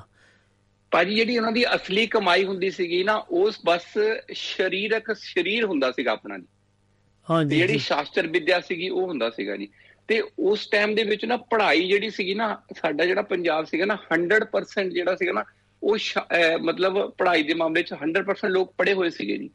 ਅੱਛਾ ਜੀ। ਚਾਹੇ ਉਹ ਗੁਰਬਾ ਹਾਂਜੀ ਗੁਰਬਾਣੀ ਦਾ ਤੁਸੀਂ ਲੈ ਲਓ ਹੈ ਨਾ ਜੀ? ਤੇ ਗੁਰਬਾਣੀ ਸਾਰਿਆਂ ਨੂੰ ਕੰਠ ਹੁੰਦੀ ਸੀਗੀ ਜੀ। ਅੱਛਾ ਜੀ। ਹੈ ਨਾ? ਤੇ ਫਿਰ ਕੀ ਕੀਤਾ ਜਦੋਂ ਅੰਗਰੇਜ਼ਾਂ ਆਏ ਉਹਨਾਂ ਨੇ ਇੱਕ ਸਾਜ਼ਿਸ਼ ਦੇ ਅਧੀਨ ਸਾਰੇ ਇਹਨਾਂ ਦੇ ਹਥਿਆਰ ਔਰ ਸਾਰੇ ਇਹਨਾਂ ਦੇ ਕਾਇਦੇ ਜਿਹੜੇ ਸੀਗੇ ਨਾ ਲੈ ਕੇ ਜੜਾਤੇ ਸੀਗੇ। ਬੋਲੋ ਕਿਸੇ ਕੌਮ ਨੂੰ ਅਗਰ ਮਾਰਨਾ ਹੈ ਤਾਂ ਉਹਨਾਂ ਦੀ ਤੁਸੀਂ ਉਹਨਾਂ ਦੀ ਸਿੱਖਿਆ ਉਹਨਾਂ ਨੂੰ ਅਨਪੜ੍ਹ ਰੱਖੋ। ਮਤਲਬ ਉਹਨਾਂ ਨੂੰ ਉਹਨਾਂ ਦੀ ਸਿੱਖਿਆ ਉਸ ਤੋਂ ਖੋਲੋ ਜੀ ਉਹ ਆਪਣੇ ਆਪ ਹੌਲੀ ਹੌਲੀ ਮਤਲਬ ਕਮਜ਼ੋਰ ਹੁੰਦੇ ਜਾਣਗੇ। ਹਾਂਜੀ ਸਿੱਖਿਆ ਜਦੋਂ ਚਲੀ ਗਈ ਤੇ ਫਿਰ ਤੁਹਾਡੀ ਉਹ ਬੋਲੀ ਵੀ ਚਲ ਜਾਣੀ ਆ ਨਾ ਨਾਲ ਹੀ। ਹਾਂਜੀ। ਹਾਂਜੀ। ਹਾਂਜੀ। ਇਹ ਪਹਿਲਾਂ ਤੋਂ ਹੀ ਹੁੰਦਾ ਸਾਡੇ ਵੱਡੇ ਵਡੇਰੇ। ਸਨ ਪੀਣ ਖਾਣ ਦੇ ਸ਼ੌਕੀਨ। ਹਾਂਜੀ। ਅਖਾੜੇ ਛਿੰਜਾਂ 'ਚ ਜ਼ੋਰ ਅਜਮਾਣ ਦੇ ਸ਼ੌਕੀਨ। ਵਾਹ। ਨਵੇਂ ਨਹੀਂ ਸਵਾਉਂਦੇ ਸੀ ਜਦ ਤੱਕ ਪੁਰਾਣੇ ਨਹੀਂ ਸੀ ਫਟਦੇ। ਵਾਹ ਵਾਹ ਵਾਕਿਆ ਗੱਲ ਸਹੀ ਹੈ ਸਨ ਸਨ ਕੱਪੜਿਆਂ ਨਾਲੋਂ ਜ਼ਿਆਦਾ ਸਰੀਰ ਕਮਾਣ ਦੇ ਸ਼ੌਕੀਨ। ਵਾਹ ਜੀ ਵਾਹ ਵਾਕਿਆ ਗੱਲ ਵੱਡੇ ਸਹੀ ਵਡੇਰੇ ਸੀ। ਸਨ ਪੀਣ ਖਾਣ ਦੇ ਸ਼ੌਕੀਨ। ਹੂੰ ਹੂੰ ਹੂੰ। ਹਰ ਕੰਮ ਹੱਥੀ ਕਰਨਾ ਬਿਨਾ ਕੋਈ ਦੇਰੀ ਕੀਤਿਆਂ। ਵਾਹ ਹਰ ਕੰਮ ਹੱਥੀ ਕਰਨਾ ਬਿਨਾ ਕੋਈ ਦੇਰੀ ਕੀਤਿਆਂ। ਹਾਂ। ਜ਼ਿੰਦਗੀ ਦੇ ਹਰ ਪਲ ਨੂੰ ਸਨ ਮਾਣ ਦੇ ਸ਼ੌਕੀਨ। ਵਾਹ ਜੀ ਵਾਹ ਪ੍ਰਿੰਸੀਪਲ ਸੀ ਨਾ ਉਹਨਾਂ ਦੇ ਪੰਕਚੁਅਲ ਸੀ ਪ੍ਰਿੰਸੀਪਲ ਸੀ। ਹਾਂਜੀ। ਹਾਂਜੀ। ਭਾਜੀ ਗੁਰੂ ਤੇਗ ਬਹਾਦਰ ਜੀ ਨੇ ਨਾ ਸਾਰੇ ਸਿੱਖ ਕੌਮ ਨੂੰ ਪੂਰੇ ਵਰਲਡ ਦੇ ਵਿੱਚ ਫੈਲਣ ਦਾ ਇੱਕ ਵਰਦਾਨ ਦਿੱਤਾ ਸੀਗਾ ਕਿ ਤੁਸੀਂ ਪੂਰੇ ਵਰਲਡ ਦੇ ਵਿੱਚ ਜਾ ਕੇ ਨਾ ਉਹ ਕਰੋ।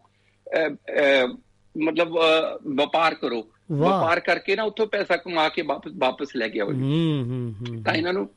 ਹੋਰ ਮਤਲਬ ਕੌਮ ਨੂੰ ਮਜ਼ਬੂਤ ਕੀਤਾ ਨਾ ਜੀ। ਹਾਂਜੀ ਹਾਂਜੀ। ਤੇ ਮੱਖ- ਮੱਖਣ ਸ਼ਾਹ ਲਬਾਣੇ ਦੀ ਕਹਾਣੀ ਤਾਂ ਸਾਰਿਆਂ ਨੂੰ ਯਾਦ ਹੈ ਜੀ। ਹਾਂਜੀ ਹਾਂਜੀ ਹਾਂਜੀ। ਭੁੱਖ ਲੈਂਦੀ ਸੀ ਕੱਦ ਕਾਠ ਜੋਬਨ ਦੇਖ ਕੇ। ਹੂੰ। ਭੁੱਖ ਲੈਂਦੀ ਸੀ ਕੱਦ ਕਾਠ ਜੋਬਨ ਦੇਖ ਕੇ। ਵਾਹ। ਗਿੱਧੇ ਤੇ ਭੰਗੜੇ 'ਚ ਰੰਗ ਜਮਾਣ ਦੇ ਸ਼ੌਕੀਨ। ਵਾਹ ਜੀ ਵਾਹ। ਭਾਜੀ ਇੰਨਾ ਇੰਨੇ ਮਜ਼ਬੂਤ ਸੀਗੇ ਨਾ ਹਰੀ ਸਿੰਘ ਨਲੂਆ ਨੇ ਤਾਂ ਸ਼ੇਰ ਦਾ ਜਬਾੜਾ ਪਾੜਤਾ ਸੀਗਾ ਜੀ। ਹਾਂਜੀ ਤਾਕਤਵਰ ਸੀਗੇ ਹਾਂਜੀ। ਤੇ ਦੂਸਰਾ ਭਾਜੀ ਇੱਕ ਆਗਰੇ ਦੇ ਵਿੱਚ ਵੀ ਹੋਇਆ ਸੀਗਾ। ਸਿਰਫ ਗੁਰੂ ਗੋਬਿੰਦ ਸਿੰਘ ਜੀ ਨੂੰ ਅਜਮਾਣ ਲਈ ਕਿਹਾ ਸੀਗਾ ਕਿ ਤੁਸੀਂ ਸ਼ੇਰ ਦਾ ਮੁਕਾਬਲਾ ਕਰੋ। ਹੂੰ ਹੂੰ ਹੂੰ। ਨਾ ਤਾਂ ਸ਼ੇਰ ਨੇ ਬੋਲਿਆ ਗੁਰੂ ਗੋਬਿੰਦ ਸਿੰਘ ਜੀ ਨੇ ਬੋਲਿਆ ਮੇਰਾ ਇੱਕ ਸਿੰਘ ਸ਼ੇਰ ਨੂੰ ਤਾਂ ਮਾਰ ਸਕਦਾ ਜੀ। ਹਾਂਜੀ ਹਾਂਜੀ।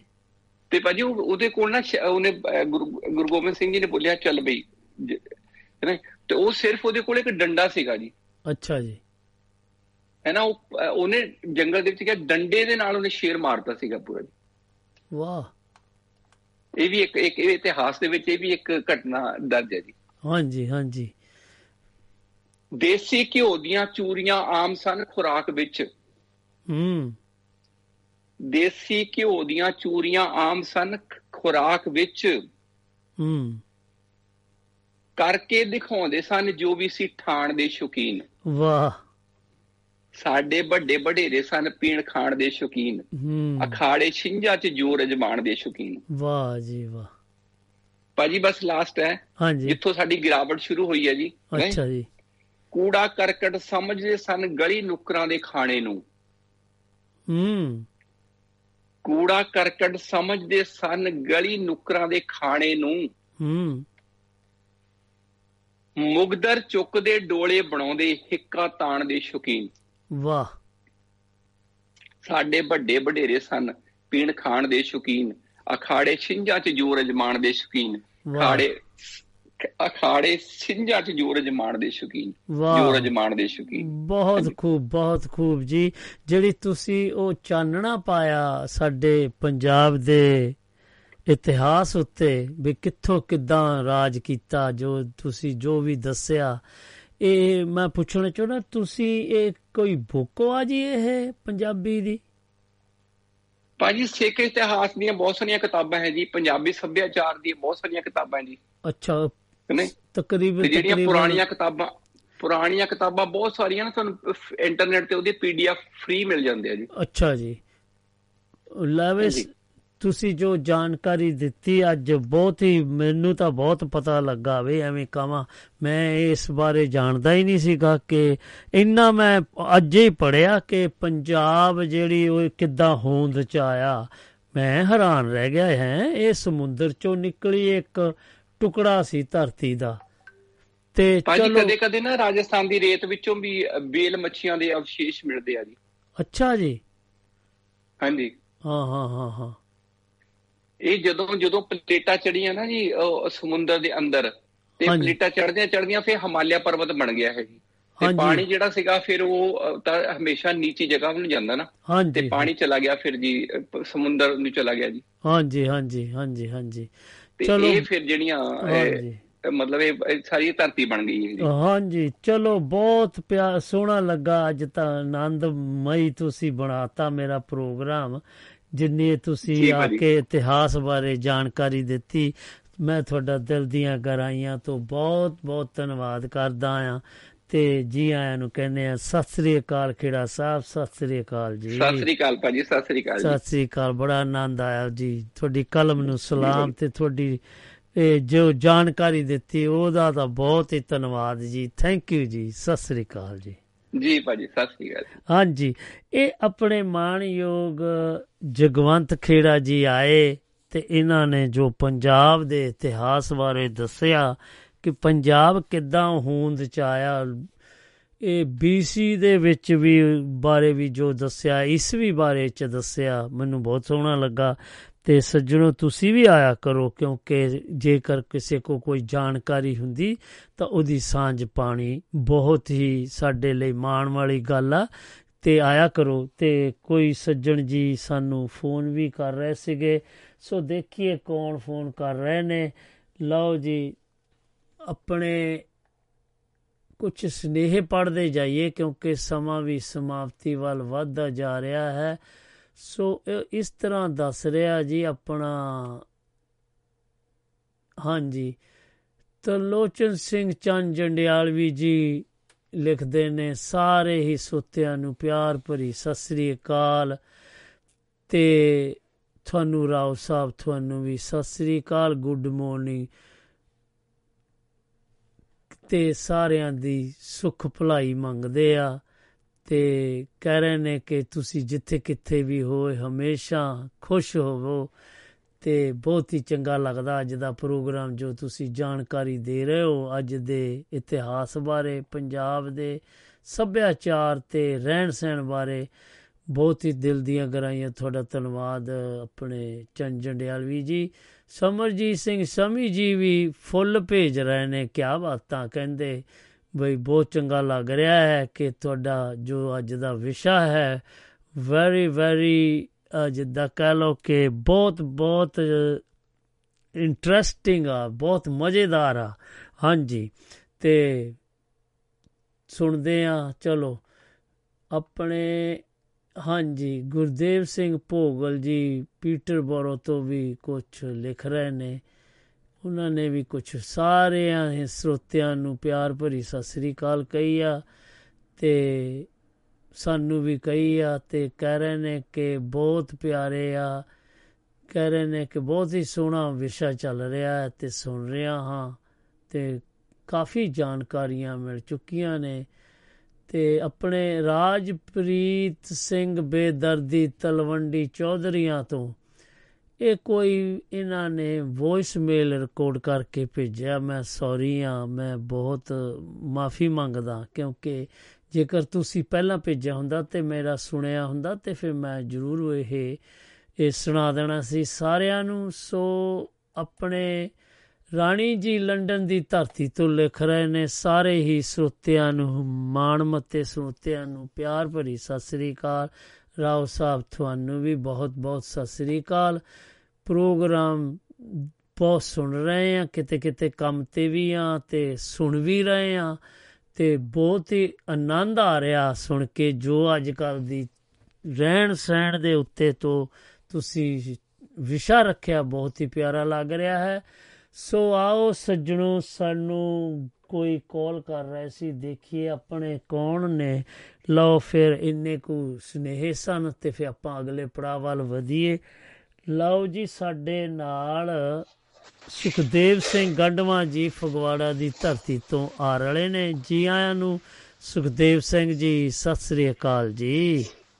ਸਤਿ ਸ਼੍ਰੀ ਅਕਾਲ, ਆਓ ਜੀ, ਆਪ ਜੀ ਅਤੇ ਦੁਆਬਾ ਰੇਡੀਓ ਸਤਰੰਗੀ ਪਿੰਗ ਜੋ ਵੀ ਪ੍ਰੋਗਰਾਮ ਚੱਲ ਰਿਹਾ ਆਪਣੇ ਦੁਆਬਾ ਰੇਡੀਓ ਦੇ ਹਾਂਜੀ। ਇਹਨਾਂ ਦਾ ਬਹੁਤ ਅੱਜ ਦਾ ਪ੍ਰੋਗਰਾਮ ਬਹੁਤ ਇਤਿਹਾਸ ਬਾਰੇ ਜਾਣਕਾਰੀ ਮਿਲੀ ਆ। ਹਾਂਜੀ। ਜਵੰਤ ਖੇੜਾ ਜੀ ਦਾ ਬਹੁਤ ਇਤਿਹਾਸ ਯਾਦ ਕੀਤਾ ਯਾਨੀ ਦੱਸਦੇ ਵੀ ਬੁੱਕ ਤੋਂ ਕੀਤਾ ਲੇਕਿਨ ਇੰਨਾ ਯਾਦ ਰੱਖਣਾ ਬਹੁਤ ਔਖਾ ਆ ਹਾਂਜੀ। ਹਾਂਜੀ। ਹਾਂਜੀ ਬਹੁਤ ਪਿਆਰਾ ਦੱਸਿਆ ਉਹਨਾਂ ਨੇ ਕਿ ਪੰਜਾਬ ਕਿੱਦਾਂ ਹੋਂਦ ਚ ਆਇਆ ਕਿਹਨਾਂ ਕਿਹਨਾਂ ਲੋਕਾਂ ਨੇ ਉੱਥੇ ਰਾਜ ਕੀਤਾ ਤੇ ਰਹਿਣ ਸਹਿਣ ਬਾਰੇ ਵੀ ਦੱਸਿਆ। ਉਹਨਾਂ ਦੀ ਕਲਮ ਚੋਂ ਇੱਕ ਆਪਣੀ ਕਵਿਤਾ ਵੀ ਸੁਣਾਈ।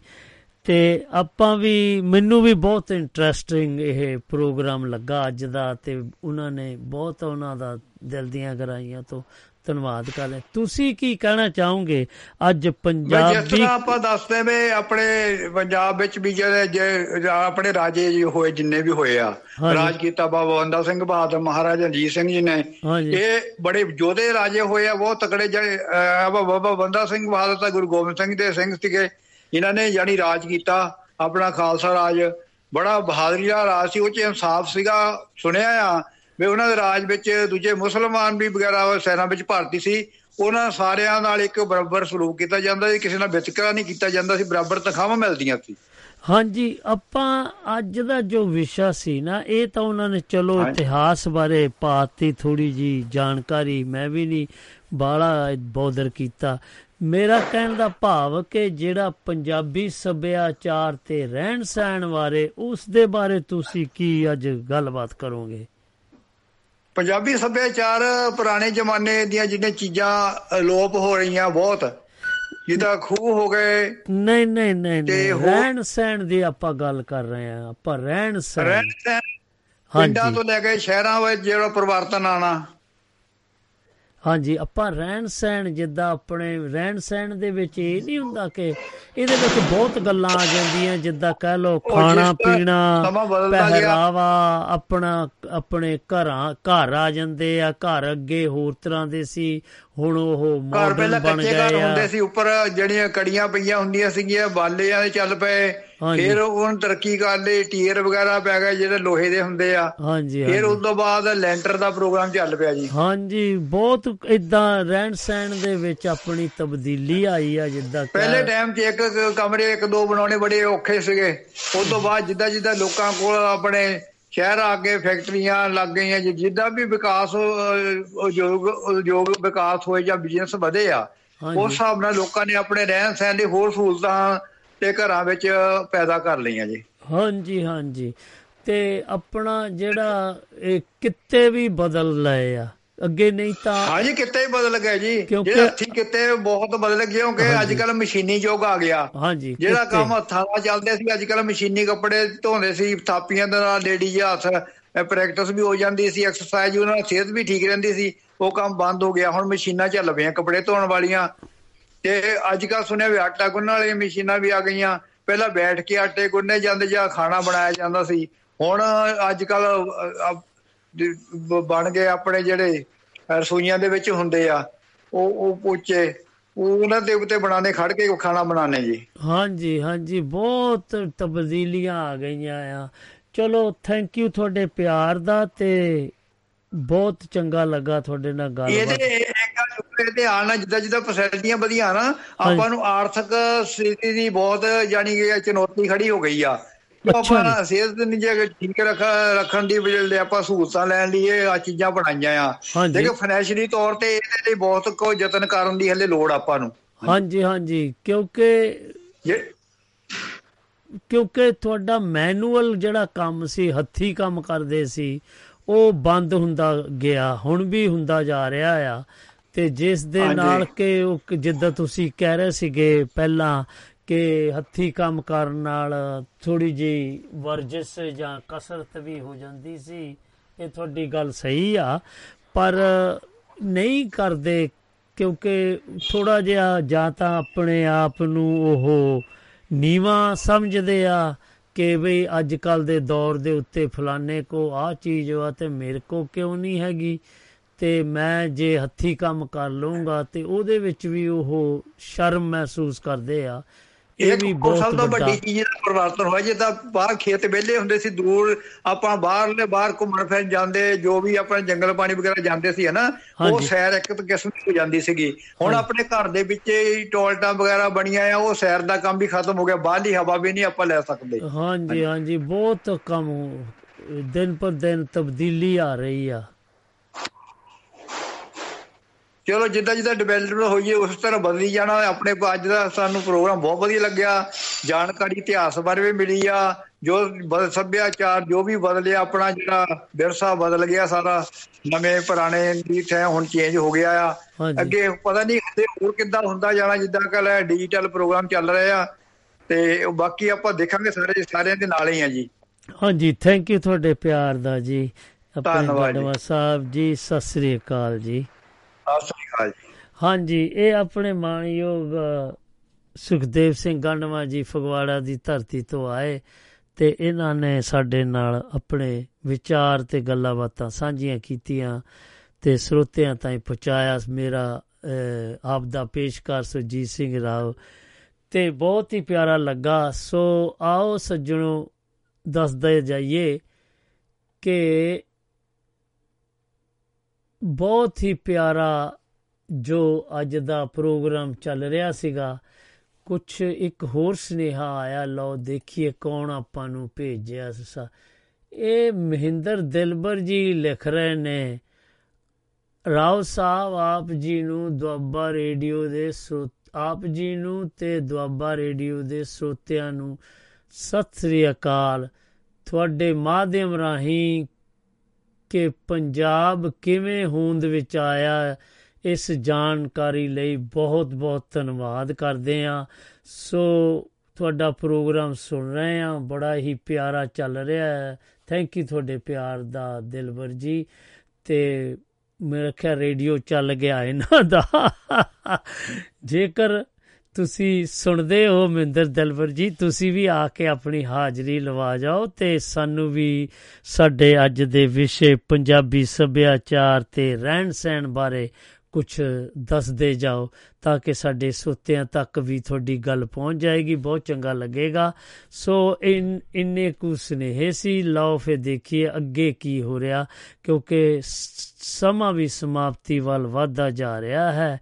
ਸੋ ਆਪਾਂ ਦੱਸਦੇ ਜਾਈਏ ਕਿ ਸਾਡੇ ਕੋਲ ਸਿਰਫ ਤੇ ਸਿਰਫ 25 ਕੁ ਮਿੰਟ ਰਹਿ ਗਏ ਨੇ। ਕਿਸੇ ਵੀ ਸੱਜਣ ਨੇ ਜੇ ਗੱਲਬਾਤ ਕਰਨੀ ਹੈ ਯੂਕੇ ਤੋਂ ਫੋਨ ਕਰ। ਲਓ ਜੀ, ਆ ਗਏ ਨੇ ਸਾਡੇ ਮਾਣਯੋਗ ਸਾਡੇ ਮਾਣਯੋਗ ਆ ਗਏ ਲੈਸਟਰ ਦੀ ਧਰਤੀ ਤੋਂ ਪਾਲੀ ਭੋਗਲ ਕੋਟਲੀ ਥਾਨ ਸਿੰਘ। ਜੀ ਆਇਆਂ ਨੂੰ ਪਾਲੀ ਭੋਗਲ ਜੀ, ਸਤਿ ਸ੍ਰੀ ਅਕਾਲ ਜੀ। ਸਤਿ ਸ੍ਰੀ ਅਕਾਲ ਜੀ ਸਤਿ ਸ੍ਰੀ ਅਕਾਲ ਜੀ। ਸਤਿ ਸ੍ਰੀ ਅਕਾਲ ਜੀ ਕੀ ਹਾਲ ਚਾਲ ਆ? ਠੀਕ ਠਾਕ ਹੋ? ਬਾਤ ਜੀ ਆਨੰਦ ਆਨੰਦ ਪੂਰਾ ਪਰਮਾਨੰਦ। ਵਾਹ ਜੀ ਵਾਹ। ਆਨੰਦ ਮਾਣ ਰਹੇ ਆ ਇਹ ਮੌਸਮ ਦਾ? ਹਾਂਜੀ ਜੀ ਅੱਜ ਧੁੱਪ ਨਿਕਲੀ ਆ ਐਨ ਪੂਰੀ। ਹਾਂਜੀ। ਬਨੇਰੇ ਤੇ ਬੈਠ ਕੇ ਮੱਕੀ ਦੀ ਰੋਟੀ ਖਾ ਰਹੇ ਆ। ਓਏ ਹੋਏ ਹੋਏ ਕਿਆ? ਵਾਹ ਵਾਹ ਵਾਹ। ਆਨੰਦ ਤਾਂ ਤਾਈਓ ਆਊਗਾ ਨਾ ਹੁਣ। ਜੋ ਇਹੋ ਜਿਹੇ ਮੌਸਮ 'ਚ ਮੱਕੀ ਦੀ ਰੋਟੀ ਉੱਤੋਂ ਲੱਸੀ ਦਾ ਗਲਾਸ ਬਾਅਦ ਸਰੀਰ ਨੇ ਇਦਾਂ ਝੁਰਨੀ ਜੀ ਲੈਣੀ ਠੰਡ ਜੀ ਛੜਨੀ ਹਾਂ ਹਾਂ ਕਿਉਂਕਿ ਹਾਂਜੀ ਬਹੁਤ ਆਨੰਦ ਲੈ ਰਹੇ ਆ ਪਰ ਹੁਣ ਤੁਸੀਂ ਸਾਨੂੰ ਨਾ ਨਾ ਖਰਾਬ ਕਰੋ ਕਿ ਅਸੀਂ ਪ੍ਰੋਗਰਾਮ ਵਿੱਚ ਛੱਡ ਕੇ ਚੱਲੀਏ। ਕਹਿ ਰਹੇ ਆ ਵੀ ਤੁਸੀਂ ਵੀ ਮੱਕੀ ਦੀ ਰੋਟੀ ਖਾਓ ਇੰਜੋਏ ਕਰੋ। ਓ ਥੈਂਕ ਯੂ ਜੀ ਤੁਹਾਡੇ ਪਿਆਰ ਦਾ। ਤੇ ਅੱਜ ਵਿਸ਼ੇ ਬਾਰੇ ਤੁਸੀਂ ਕੀ ਕਹਿਣਾ ਚਾਹੋਗੇ ਸਾਡੇ ਸੋਤਿਆਂ ਨਾਲ? ਕੀ ਸਾਂਝ ਪਾਉਂਗੇ ਅੱਜ ਜਿਹੜਾ ਤੁਹਾਡਾ ਵਿਸ਼ਾ ਹੈ ਪੰਜਾਬੀ ਕਲਚਰ ਆ ਤੇ ਮੈਨੂੰ ਇੰਜ ਲੱਗਦਾ ਬਈ ਨਹੀਂ ਨਹੀਂ ਨਾਲ ਰਹਿਣ ਸਹਿਣ ਵੀ ਆ। ਹਾਂਜੀ। ਨਾਲ ਉਹਦੇ ਪੰਜਾਬੀ ਕਲ ਪੰਜਾਬੀ ਸੱਭਿਆਚਾਰ ਤੇ ਰਹਿਣ ਸਹਿਣ ਲਿਵਿੰਗ ਔਨ ਪੰਜਾਬੀ ਕਲਚਰ ਮੈਂ ਉਹੀ ਤੁਹਾਨੂੰ ਦੱਸਣ ਲੱਗਾ ਆ। ਦੇਖੋ। ਸਾਡੇ ਸੱਭਿਆਚਾਰ ਦੇ ਵਿੱਚ ਲਿਵਿੰਗ ਸਟਾਈਲ ਦੇ ਵਿੱਚ ਜਾਂ ਜੋ ਕੁਝ ਅਸੀਂ ਸਮਾਜ 'ਚ ਕਰ ਰਹੇ ਆ ਵਿਚਰ ਰਹੇ ਆ ਹਾਂਜੀ। ਮੈਂ ਹਮੇਸ਼ਾ ਉਹ ਗੱਲ ਨੂੰ ਕਰੂੰਗਾ ਜੋ ਮੈਂ ਉਹਨੂੰ ਪ੍ਰੈਕਟੀਕਲ ਹੰਡਾ ਰਿਹਾ ਆ। ਜੋ ਮੈਨੂੰ ਨਹੀਂ ਪਤਾ ਜੋ ਮੈਨੂੰ ਪਤਾ ਆ ਵੀ ਇਹ ਵੀ ਸਾਡੇ ਸਮਾਜ ਦੇ ਵਿੱਚ ਪੰਜਾਬੀ ਕਲਚਰ ਸੱਭਿਆਚਾਰ ਦਾ ਇੱਕ ਅੰਗ ਆ। ਹਾਂਜੀ। ਜਿਹਨੂੰ ਅਸੀਂ ਅੱਖੋਂ ਪਰੋਲੇ ਕਰ ਦਿੰਦੇ ਆ ਉਹਨੂੰ ਅਸੀਂ ਬੋਲਣ ਤੋਂ ਵੀ ਗੱਲ ਕਰਨ ਤੋਂ ਵੀ ਅਸੀਂ ਸੰਗਦੇ ਆ। ਵਾਹ ਵਾਹ। ਬਹੁਤ ਵਧੀਆ ਗੱਲ ਹੈ ਉਹ। ਜਿਹੜਾ ਸੱਭਿਆਚਾਰ ਜਿਹੜਾ ਸੀ, ਜਿਹੜੀ ਚੀਜ਼ ਸਾਡੇ ਆਮ ਹਰ ਇੱਕ ਦੇ ਘਰ ਦੇ ਵਿੱਚ ਆ ਜਿਹਨੂੰ ਆਪਾਂ ਕਹਿੰਦੇ ਜਦੋਂ ਘਰ ਦੇ ਵਿੱਚ ਇੱਕ ਮੌਤ ਹੋ ਜਾਂਦੀ ਆ ਹਾਂਜੀ।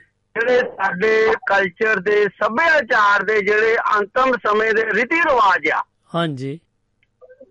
ਉਹ ਸਾਡੇ ਜਿਹੜੀ ਜਨਰੇਸ਼ਨ ਨੂੰ ਪਤਾ ਨਹੀਂ। ਹੂੰ ਹੂੰ ਹੂੰ ਹੂੰ। ਹੈ ਤਾਂ ਉਹ ਵੀ ਕਲਚਰ ਦਾ ਹਿੱਸਾ ਹੈ ਨਾ। ਹਾਂਜੀ ਹਾਂਜੀ ਉਹ ਵੀ ਰਹਿਣ ਸਹਿਣ ਦੇ ਵਿੱਚ ਆਉਂਦਾ ਹਾਂਜੀ। ਕਿਉਂਕਿ ਅਸੀਂ ਉਸ ਸਮਾਜ ਦੇ ਵਿੱਚ ਰਹਿ ਰਹੇ ਆ ਉਹ ਰਹਿਣ ਸਹਿਣੀ ਉਹ ਗੱਲਾਂ ਉਹ ਜਿਹੜੀਆਂ ਚੀਜ਼ਾਂ ਚੋਂ ਆਪਾਂ ਵਿਚਰਦੇ ਆ ਉਹ ਫਿਰ ਔਨ ਦਾ ਸਪੋਰਟ ਅਸੀਂ ਉਹ ਗੱਲਾਂ ਨੂੰ ਫੋਲੋ ਕਰਨ ਦੀ ਕੋਸ਼ਿਸ਼ ਕਰਦੇ ਤੇ ਅਸੀਂ ਕਹਿੰਦੇ ਜਿਹੜਾ ਸਾਨੂੰ ਤਾਂ ਪਤਾ ਹੀ ਨਹੀਂ ਇਹਨਾਂ ਗੱਲਾਂ ਬਾਰੇ। ਹੂੰ ਹੂੰ ਹੂੰ ਹੂੰ। ਸਾਨੂੰ ਤਾਂ ਸਿਰਫ ਉਹ ਪਤਾ ਵੀ ਗਿੱਧਾ ਭੰਗੜਾ ਕਲਚਰ ਡੀਜੇ ਉਹ ਸਾਡਾ ਡਿਫਰੈਂਟ ਕਲਚਰ ਇਹ ਵੀ ਇੱਕ ਪਾਰਟ ਸਾਡੇ ਕਲਚਰ ਦਾ ਇੱਕ ਪਾਰਟ ਹੈ ਅਸੀਂ ਇਹਦੇ ਬਾਰੇ ਕਿਉਂ ਨਹੀਂ ਦੱਸਦੇ? ਹਾਂਜੀ ਹਾਂਜੀ ਇਹ ਵੀ ਦੱਸਣਾ ਚਾਹੀਦਾ। ਕਿਉਂਕਿ ਜਾਂ ਤਾਂ ਅਸੀਂ ਇਸ ਕਲਚਰ ਨੂੰ ਅੰਡਰ ਦਾ ਕਾਰਪੇਟ ਰੱਖਣਾ ਚਾਹੁੰਦੇ ਆ ਵੀ ਠੀਕ ਆ ਵੀ ਆ ਗਿਆ ਤੇ ਹੁਣ ਗਲੇ ਪਿਆ ਢੋਲ ਤਾਂ ਵਜਾਉਣਾ ਹੀ ਪੈਣਾ। ਆਈ ਥਿੰਕ ਮੈਨੂੰ ਇੰਜ ਲੱਗਦਾ ਵੀ ਇਸ ਕਲਚਰ ਦੇ ਉੱਤੇ ਵੀ ਸਾਨੂੰ ਡਿਬੇਟ ਕਰਨੀ ਚਾਹੀਦੀ ਆ ਵੀ ਇਹ ਜਿਹੜਾ ਸਾਡੇ ਸਮਾਜ ਦਾ ਉਹ ਹਿੱਸਾ ਆ ਠੀਕ ਆ ਬਾਲੀ ਆਪੋ ਆਪਣੀ ਜਿਹਨੇ ਆਉਣਾ ਉਹਨੇ ਜਾਣਾ ਜਿਹੜਾ ਉੱਗਿਆ ਉਹਨੇ ਫਸਲ ਵੱਢ ਵੀ ਹੋਣੀ ਆ। ਠੀਕ ਹੈ ਨਾ? ਹਾਂਜੀ ਸਾਰੀਆਂ ਚੀਜ਼ਾਂ ਮੰਨਦੇ ਆ। ਜੇ ਅਸੀਂ ਐਸ ਕਲਚਰ ਨੂੰ ਅਡਾਪਟ ਕਰਦੇ ਆ ਬਾਕੀ ਨੇ ਚੀਜ਼ਾਂ ਨੂੰ ਕਰਦੇ ਆ ਤੇ ਇਹਨਾਂ- ਵੀ ਸਾਨੂੰ ਸਮਾਜ ਨੂੰ ਦੱਸਣਾ ਪਊਗਾ ਸਾਡੀ ਜਨਰੇਸ਼ਨ ਨੂੰ। ਕਾਕਾ ਜੀ ਦੇਖੋ ਇਹ ਜਿਹੜੇ ਸਾਡੇ ਸਮਾਜ ਦੇ ਰੀਤੀ ਰਿਵਾਜ ਆ ਸਮੇਂ-ਸਮੇਂ ਦੇ ਨਾਲ ਅਸੀਂ ਹਰ ਇੱਕ ਚੀਜ਼ ਨੂੰ ਸੈਲੀਬ੍ਰੇਟ ਕਰਦੇ ਆ। ਗੁਰੂ ਸਾਹਿਬ ਨੇ ਸਾਨੂੰ ਗੁਰਬਾਣੀ ਦੇ ਵਿੱਚ ਵੀ ਜਿੱਥੇ ਆਨੰਦ ਆਉਂਦਾ ਆਨੰਦ ਤੋਂ ਬਾਅਦ ਐਲਾਨੀਆਂ ਆਉਂਦੀਆਂ ਆ। ਹਾਂਜੀ।